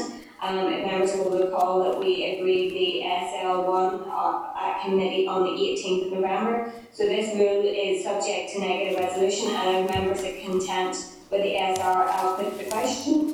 Members Great. content, yeah. Great. Members are content, Chair. that the Committee for the Economy has um, agreed SR uh, 2020-279, the Gas Internal Markets Regulation, Northern Ireland 2020, and recommends that the um, recommends that it be confirmed by the Assembly subject to the examiner's Statutory Rules report. Um, so, members Thank you. consent, then Great. we'll move on to item number 10, which is SR 2022-81, the Employment Rights Northern Ireland Order 1996, Coronavirus Calculation with AMM Regulations Northern Ireland 2020. There's a clerk's memo at page 309, and then at page 312 is the SR. We um, dealt with this one just last week, and it makes amendments to the principal regulations made necessary by the extension of the Coronavirus Job Retention Scheme until the 31st of March 2021. The statutory rule ensures that consistent with the principles regulations originally made, various statutory entitlements based on week's pay and connected with termination of employment are not reduced as a result of an employee being furloughed under the job retention scheme. So again, the rule is subject to negative resolution and members are content, I will the question. Are members Um, content? the committee Members are content, Chair. uh, Thanks, Peter. Um, the Committee for the Economy has agreed SR 2020-281, the Employment Rights Northern Ireland Order 1996, Coronavirus Calculation of Weeks Pay Amendment Regulations Northern Ireland 2020, and recommends that it be confirmed by the Assembly subject to the Examiner Statutory Rules report. So um, we will then move to um, item, I don't know what item number it is. If we, Chair, if we go Um, to, Thirteen, yeah, yeah, we Here, should yeah. date, time and place of our next meeting, um, and it will be Wednesday, the 9th of December in room thirty. So, um, thank you, members, very much. sorry, Chair, just can I come in really quickly there? Apologies. We're actually going to be in room 29. Um, next week's one of our short meetings. So we'll be in 29, but we'll send out further memos. I'll also be sending out further information on the debate on Tuesday again um, for our macroeconomic inquiry You will. on the outlook. So, Chair, thank you for that. Okay, You could end up in education or something. Thank you, Chair. We will not talk. of, of cheaper crim.